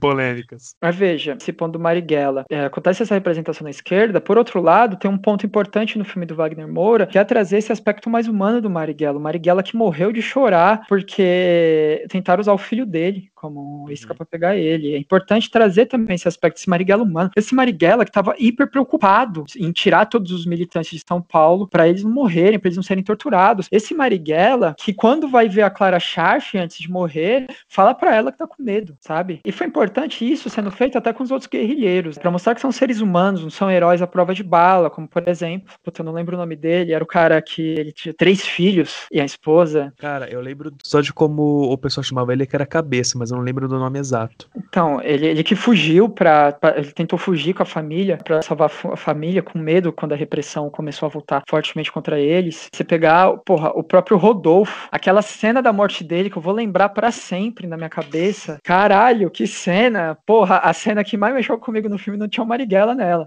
É porque, meu Deus, aquela cena ali não dá, é insuperável, insuperável. E aí, aquela cena é um processo de humanização. É um processo que cria uma narrativa que demonstra que eram seres humanos dotados de afeto ali também, dotados de sentimentos, dotados de medo, dotados de empatia, cara. Puta que pariu, na hora que o cara vai se aproximar que ele fala, parei, 3 filhos pra criar, porra, foda-se o Brasil. Caralho, quando ele se sacrifica pra salvar o cara, porque o cara tem 3 filhos e tem esposa. Puta que pariu. Isso no filme é genial. E essa cena também é muito, né, nossa, muito incrível. Que quando ele morre, a namorada dele, que tinha entregado ele, ficou chocada. Ela falou assim, mano, vocês não falaram que ia matar ele, sabe? Tipo, sim, e chorando e pedindo desculpa. Cara, aquela cena é fantástica. Nossa.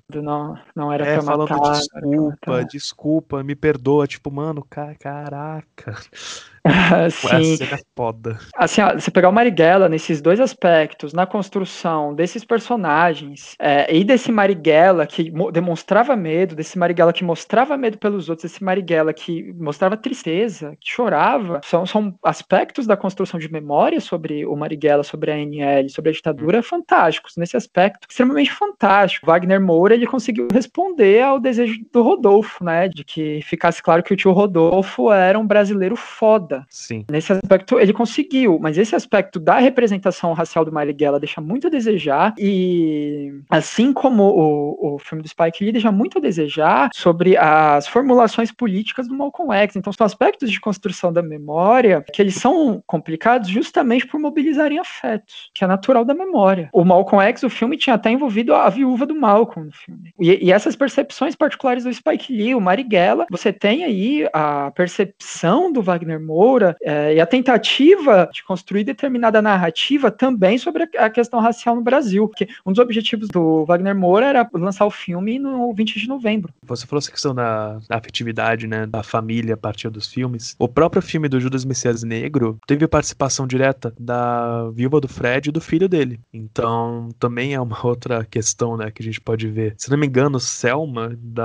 acho que é da Ava DuVernay, não vou lembrar agora se é dela ou se é de outra diretora, mas o Selma, que mostra também sobre o Martin Luther King, que esse eu não consegui ver, inclusive, já deixei aqui pronto pra ver depois. Se não me engano, também tinha participação do filho do Martin Luther King, né, o Martin Luther King III. Uhum. A família acaba se envolvendo muito porque é aquilo, mano, eu não vou deixar que guspam em cima, sabe? Por realmente dar essa questão da memória. Só que aí pode acabar escondendo outra coisa que seria interessante pro debate, né? Exatamente, né? Por isso, essa importância do que o Chartier fala, né? A história enquanto a última dialética da memória, quanto uma negação, não no sentido da anulação, mas uma negação no sentido da síntese do processo afetivo de construção da memória a partir da ciência, que aí a gente consegue realizar a crítica do real e constituir o ato de escrever essa ciência que a gente ama tanto, que é a história. Exato, e é aquilo, né, memória, afinal das contas, é uma ferramenta e ela é um campo de estudo, sim, não uma finalidade em si.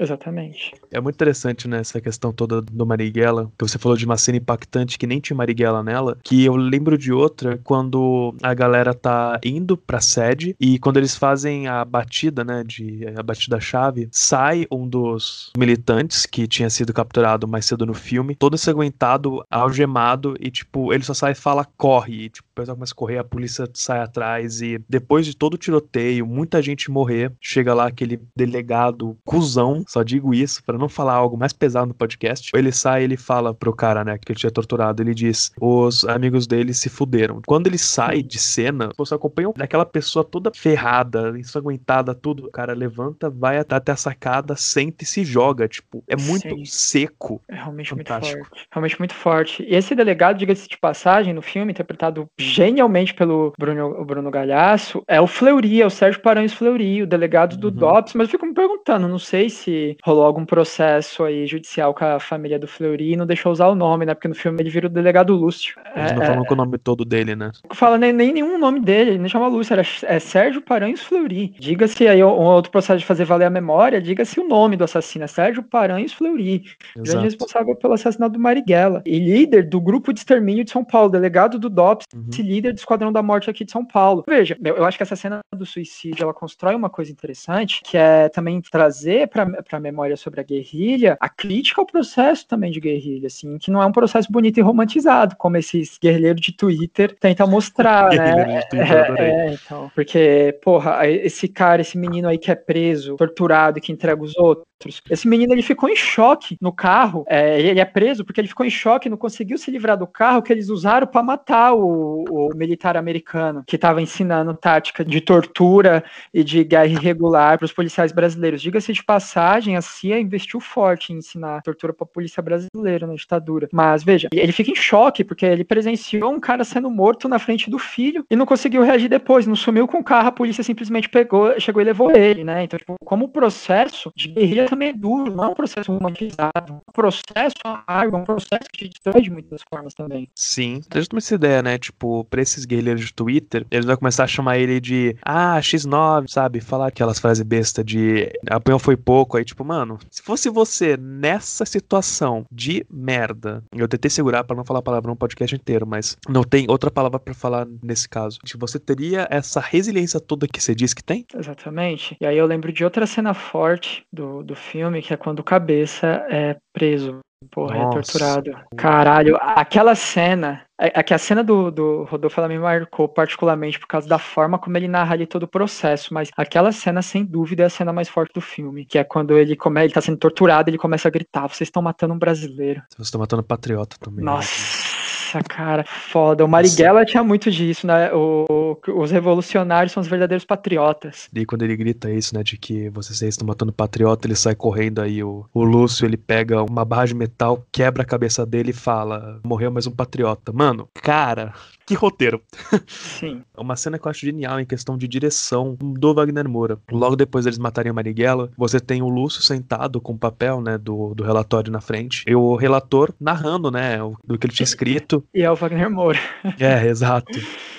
Falando todas as mentiras que ele disse de que, por exemplo, Marighella estava armado, de que ele tinha rendido os freis, de que ele recusou o chamado de prisão. Sim. E falando isso daí, aí tipo, o cara lavada falando, isso daí mesmo. Ele levanta e tá lá atrás, Brasil, verdade e justiça. Mano, e tipo, não é rápido, para um tempinho e depois corta. Nossa. Não, sim, diga-se de passagem, uma coisa que não é retratada no filme, no assassinato do Marighella morreu um médico. O cara tava passando de carro na hora e mataram ele. E outra coisa também importante de dizer, o Fleury, delegado Lúcio, vai saber porque era delegado Lúcio no filme, mas o Sérgio Paranhos Fleury, ele, só para as pessoas saberem, né, como ele teve um fim também, um policial civil, ele é criador e líder do grupo de extermínio aqui de São Paulo, né, do Esquadrão da Morte. Ele usava as táticas que o Esquadrão da Morte usava para matar gente nas periferias e nas favelas, para perseguir os opositores políticos. O Marighella foi assassinado com tática de que o Esquadrão da Morte usava para matar criminoso comum. A ditadura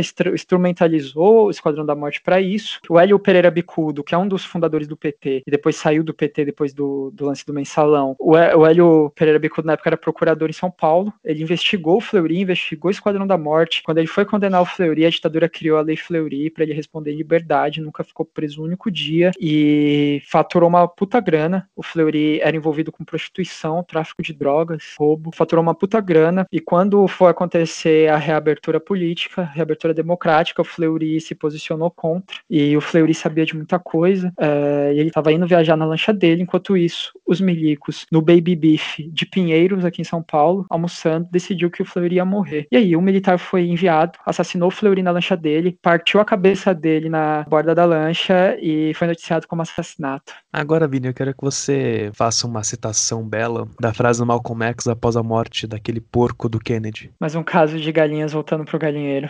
Exatamente. Sim, exatamente. A violência que você semeou voltando pra você. Parabéns. Pois é louco. Merecia mais. Merecia mais. Enfim, louco, imagina esse processo, louco. E assim, gente, Marighella é um filme muito bom. Assistam. Mas não saiu oficialmente, tudo mais. Galera, assiste agora e depois, quando sair oficialmente, vocês assistem de novo. É isso. Por que não? É isso. Assistam. Filme pesado, mas é fantástico. Sim. Para a gente poder finalizar aqui a nossa conversa, né, antes da gente ir para perguntinha e dicas culturais, eu queria te perguntar, Vini, uma coisa que é muito interessante, né? A gente falou aqui sobre diferentes movimentos negros nos Estados Unidos, no Brasil, pré-década de 60 e pós também. Então eu queria te perguntar aqui, por que tem tanto interesse nessa indústria do entretenimento, ou na indústria cultural, na década de 60, para falar sobre esses revolucionários? Para lembrar que o Marighella também está na década de 60. Exato. A década de 60 foi um dos maiores momentos de efervescência da Guerra Fria. E a indústria cultural tem um dos seus maiores produtos na Guerra Fria, né? A Guerra Fria é o motor de filme de espionagem, 007, invasão no Vietnã, enfim, filmes... Passado ao Tubo Vermelho. Exato, filmes financiados pelo Departamento de Defesa, pelo Ministério da Defesa dos Estados Unidos, em Hollywood, que relatam palestinos como terroristas, heróis israelenses, filme anti-árabe. Tem uma preponderância muito grande no século XX, durante a Guerra Fria. Veja, a década de 60, para os Estados Unidos em particular, para o mundo todo é um momento de ápice da Guerra Fria. A década de 60 foi inaugurada pela Revolução Cubana. O Brasil inaugura a década de 60 com a tentativa dos militares de dar um golpe, em 61, impedindo o Jango de assumir, tentando impedir o Jango de assumir, e o Brizola fazendo uma puta de uma campanha armada popular no Brasil. Nos Estados Unidos em particular, na década de 60 também, a década na qual o Malcolm coloca a nação do Islã no seu ápice, que o movimento dos muçulmanos negros está no seu ápice. Também o ano que o Malcolm rompe com a nação do Islã, o ano que o Malcolm é assassinado, o ano que Martin Luther King é assassinado, é o ano de várias marchas do movimento de direitos civis. A década de 60 é o ano também do assassinato do porco do Kennedy, né? No Brasil é o ano do golpe militar, para outros países da América Latina também. Um pouco depois do assassinato do Malcolm é o ano da invasão do Vietnã, é o ano da contracultura, aquela geração que foi relegada nos Estados Unidos, aquela geração que foi altamente protegida pelos seus pais, que lutaram a Segunda Guerra Mundial e foram criados sobre a égide de um grande conservadorismo que tinha medo do caos do mundo, da Segunda Guerra Mundial e da Primeira Guerra Mundial. Foi a geração que se libertou à força desse conservadorismo e emplacou o movimento de contracultura, Woodstock, Jimi Hendrix, Rolling Stones, Bob Dylan, Creedence, Elaine Brown. É o momento que a contracultura estoura, a liberdade como a pauta do dia, a luta contra a guerra, não faça amor, não faça guerra, direitos civis.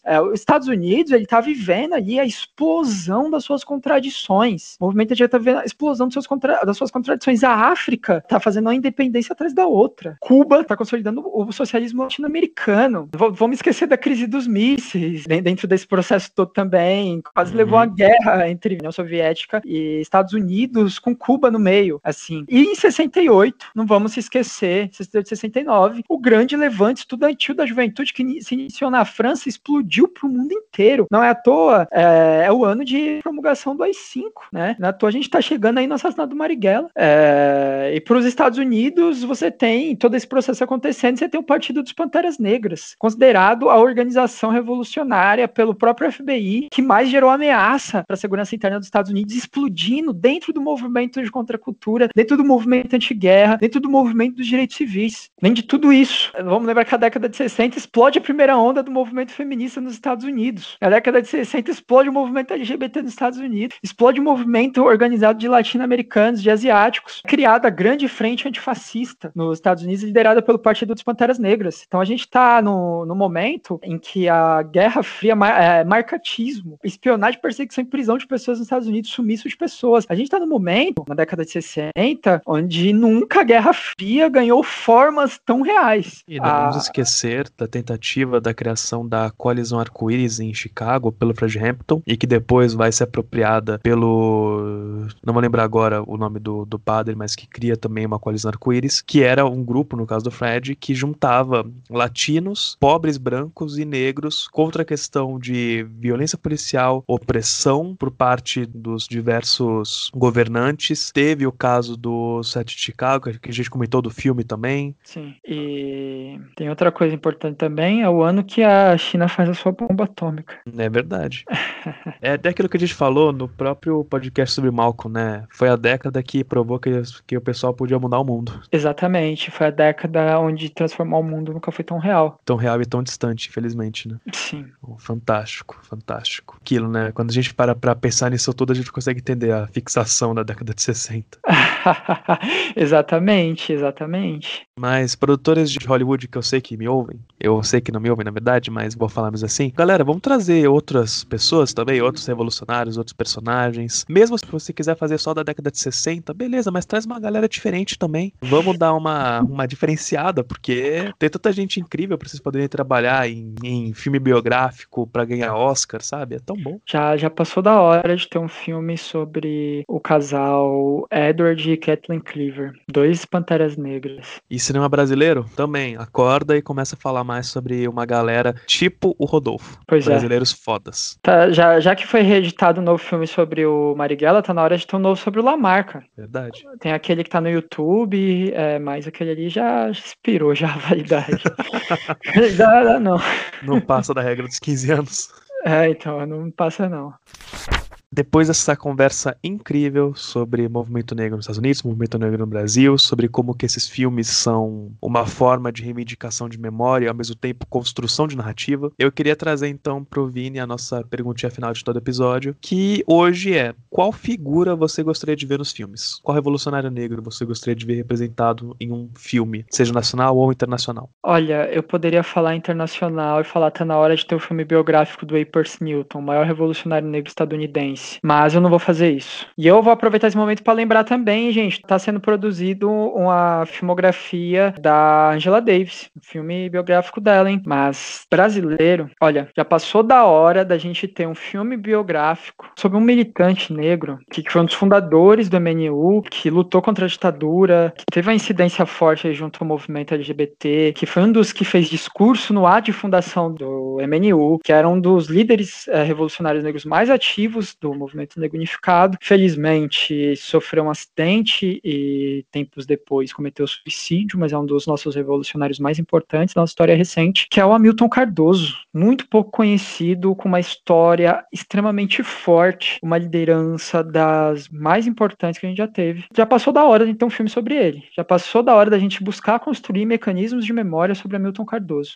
Fantástico. E a resposta vai ser a Sata Shakur. Boa. Porque ela é uma militante negra da época, da década de 60 nos Estados Unidos, que não é muito conhecida. Eu mesmo fui conhecer porque um aluno meu do cursinho popular que eu trabalho pediu pra eu dar uma aula sobre ela em atualidades.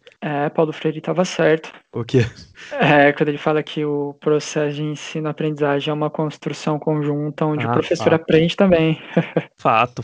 É assim, eu acho legal porque nas aulas de atualidades, eu chego pros alunos todo começo de semestre, né, e falo assim: gente, o que vocês querem ver? A gente quer ver XYZ, beleza. Eu coloco lá, junto com minha colega que eu divido aula com ela, e a gente discute qual tema cabe melhor com cada um, e a gente vai estudando pra poder montar a aula. A aula que eu ia dar essa semana era sobre culpabilização de jogos digitais em questão de violência. Só que meus alunos pediram tanto pra eu trabalhar a questão Palestina-Israel que eu tive que mudar. Eu falei, eu vou dar mais foco em uma coisa agora. Mas a Sata Shakur é uma militante completamente desconhecida pro grande público, e a história dela, assim, pensando em questão de impacto na vida real, a história dela é fantástica. E pensando em questão fílmica mesmo, de fazer um filme, cara, daria pra fazer um filme incrível sobre ela, sobre a militância dela. É foda. Eu acho que daria um filme muito incrível. Nossa, com certeza, sim, com certeza. O abençoado que fazer esse filme, não garanto que vai ganhar umas paradas aí, meu borocochô tipo Oscar, não, mas que ganha um festival de Cannes, ganha. Passa aí suas dicas culturais para essa quinzena.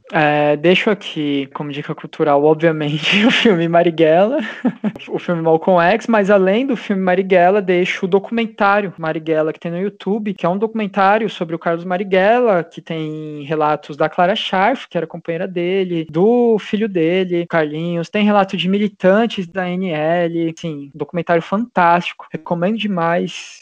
corram lá e assistam, porque é muito, muito bom. E deixo também como dica cultural, porque os filmes são importantes, porque eles constituem memória, né? Eles são parte constituinte importante da memória coletiva que a gente passa a ter sobre algo, sobre uma pessoa, sobre um processo e tudo mais. Mas além de ver o filme em si, né? O filme é um retrato, né? O filme ele condensa acontecimentos, ele gera uma síntese do processo. É muito importante também que a gente busque o estudo rigoroso também, a leitura, que a gente faça as nossas leituras de várias anotações, a gente vá buscar o conhecimento científico também, que a gente vai buscar as produções teóricas para entender esses processos, essas figuras, né? A história, lembrar da história, a ciência em si como a dialética do campo afetivo da memória. E aí eu recomendo aqui a biografia do Marighella, né? Marighella, o guerrilheiro que incendiou o mundo, do Mário Magalhães, que é um livro gigantesco e incrível. Muito bom mesmo. O filme do Marighella é muito bom, o filme do Malcolm X é muito bom. O livro do Marighella, a biografia, eu preciso ler, porque achei super interessante conhecer mais sobre ele, né? A partir do filme, eu quero estudar mais sobre também futuramente. Eu vou passar aqui um livro que infelizmente só tem em inglês, mas é um livro que eu acho fantástico para entender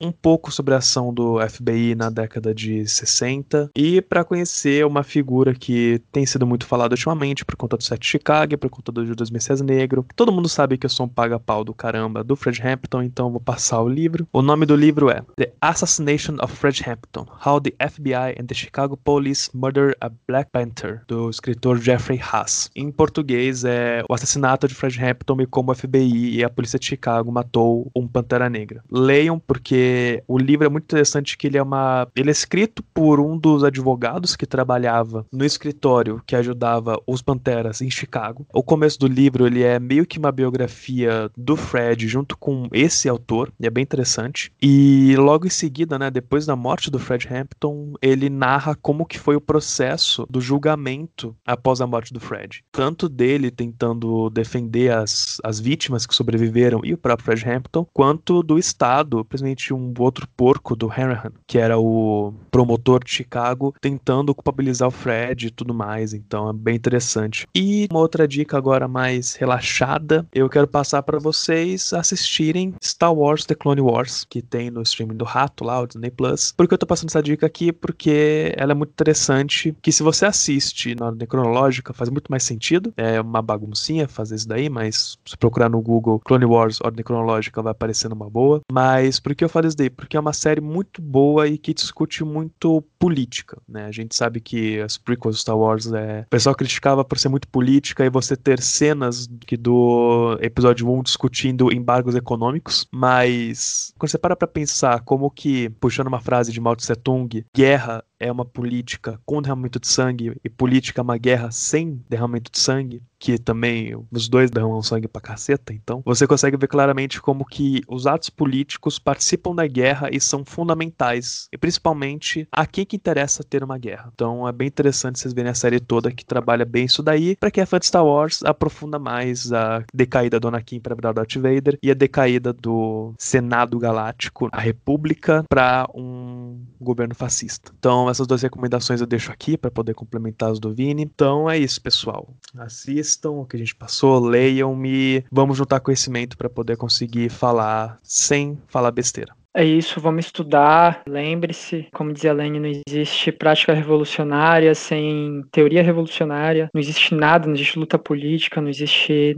absolutamente nenhum processo de combate a nada sem estudar. Então, antes de tudo, todo militante, todo mundo que se propõe a transformar o mundo, tem que ser um estudioso, por si só. Exatamente. E só lembrando, estudar é bom demais, porque tem muita gente que ainda acha que, mas estudar por diversão ou por qualquer coisa assim, pô, que chato. Não, gente, é muito incrível. Vocês vão abrir a mente para muitas coisas. Exatamente. Vini, muito obrigado por ter aceito esse convite. Eu não consigo falar o quanto eu fico feliz de poder falar com vocês sobre esses assuntos, porque, como eu falei, você conhece muito e eu tenho conhecimento básico, né? Só para não falar muita besteira. Mas muito obrigado. Eu com certeza vou trazer você mais vezes, porque os papos aqui sempre rendem bastante. E acho que é isso. Muito obrigado mesmo por ter aceito. Eu que agradeço o convite. É sempre um chamado estar aqui no História Popcast. Agradeço demais, ainda mais discutindo esse tema. Sempre digo que o História Popcast é um projeto incrível. Eu sempre falo porque eu não pensei nisso, porque de fato é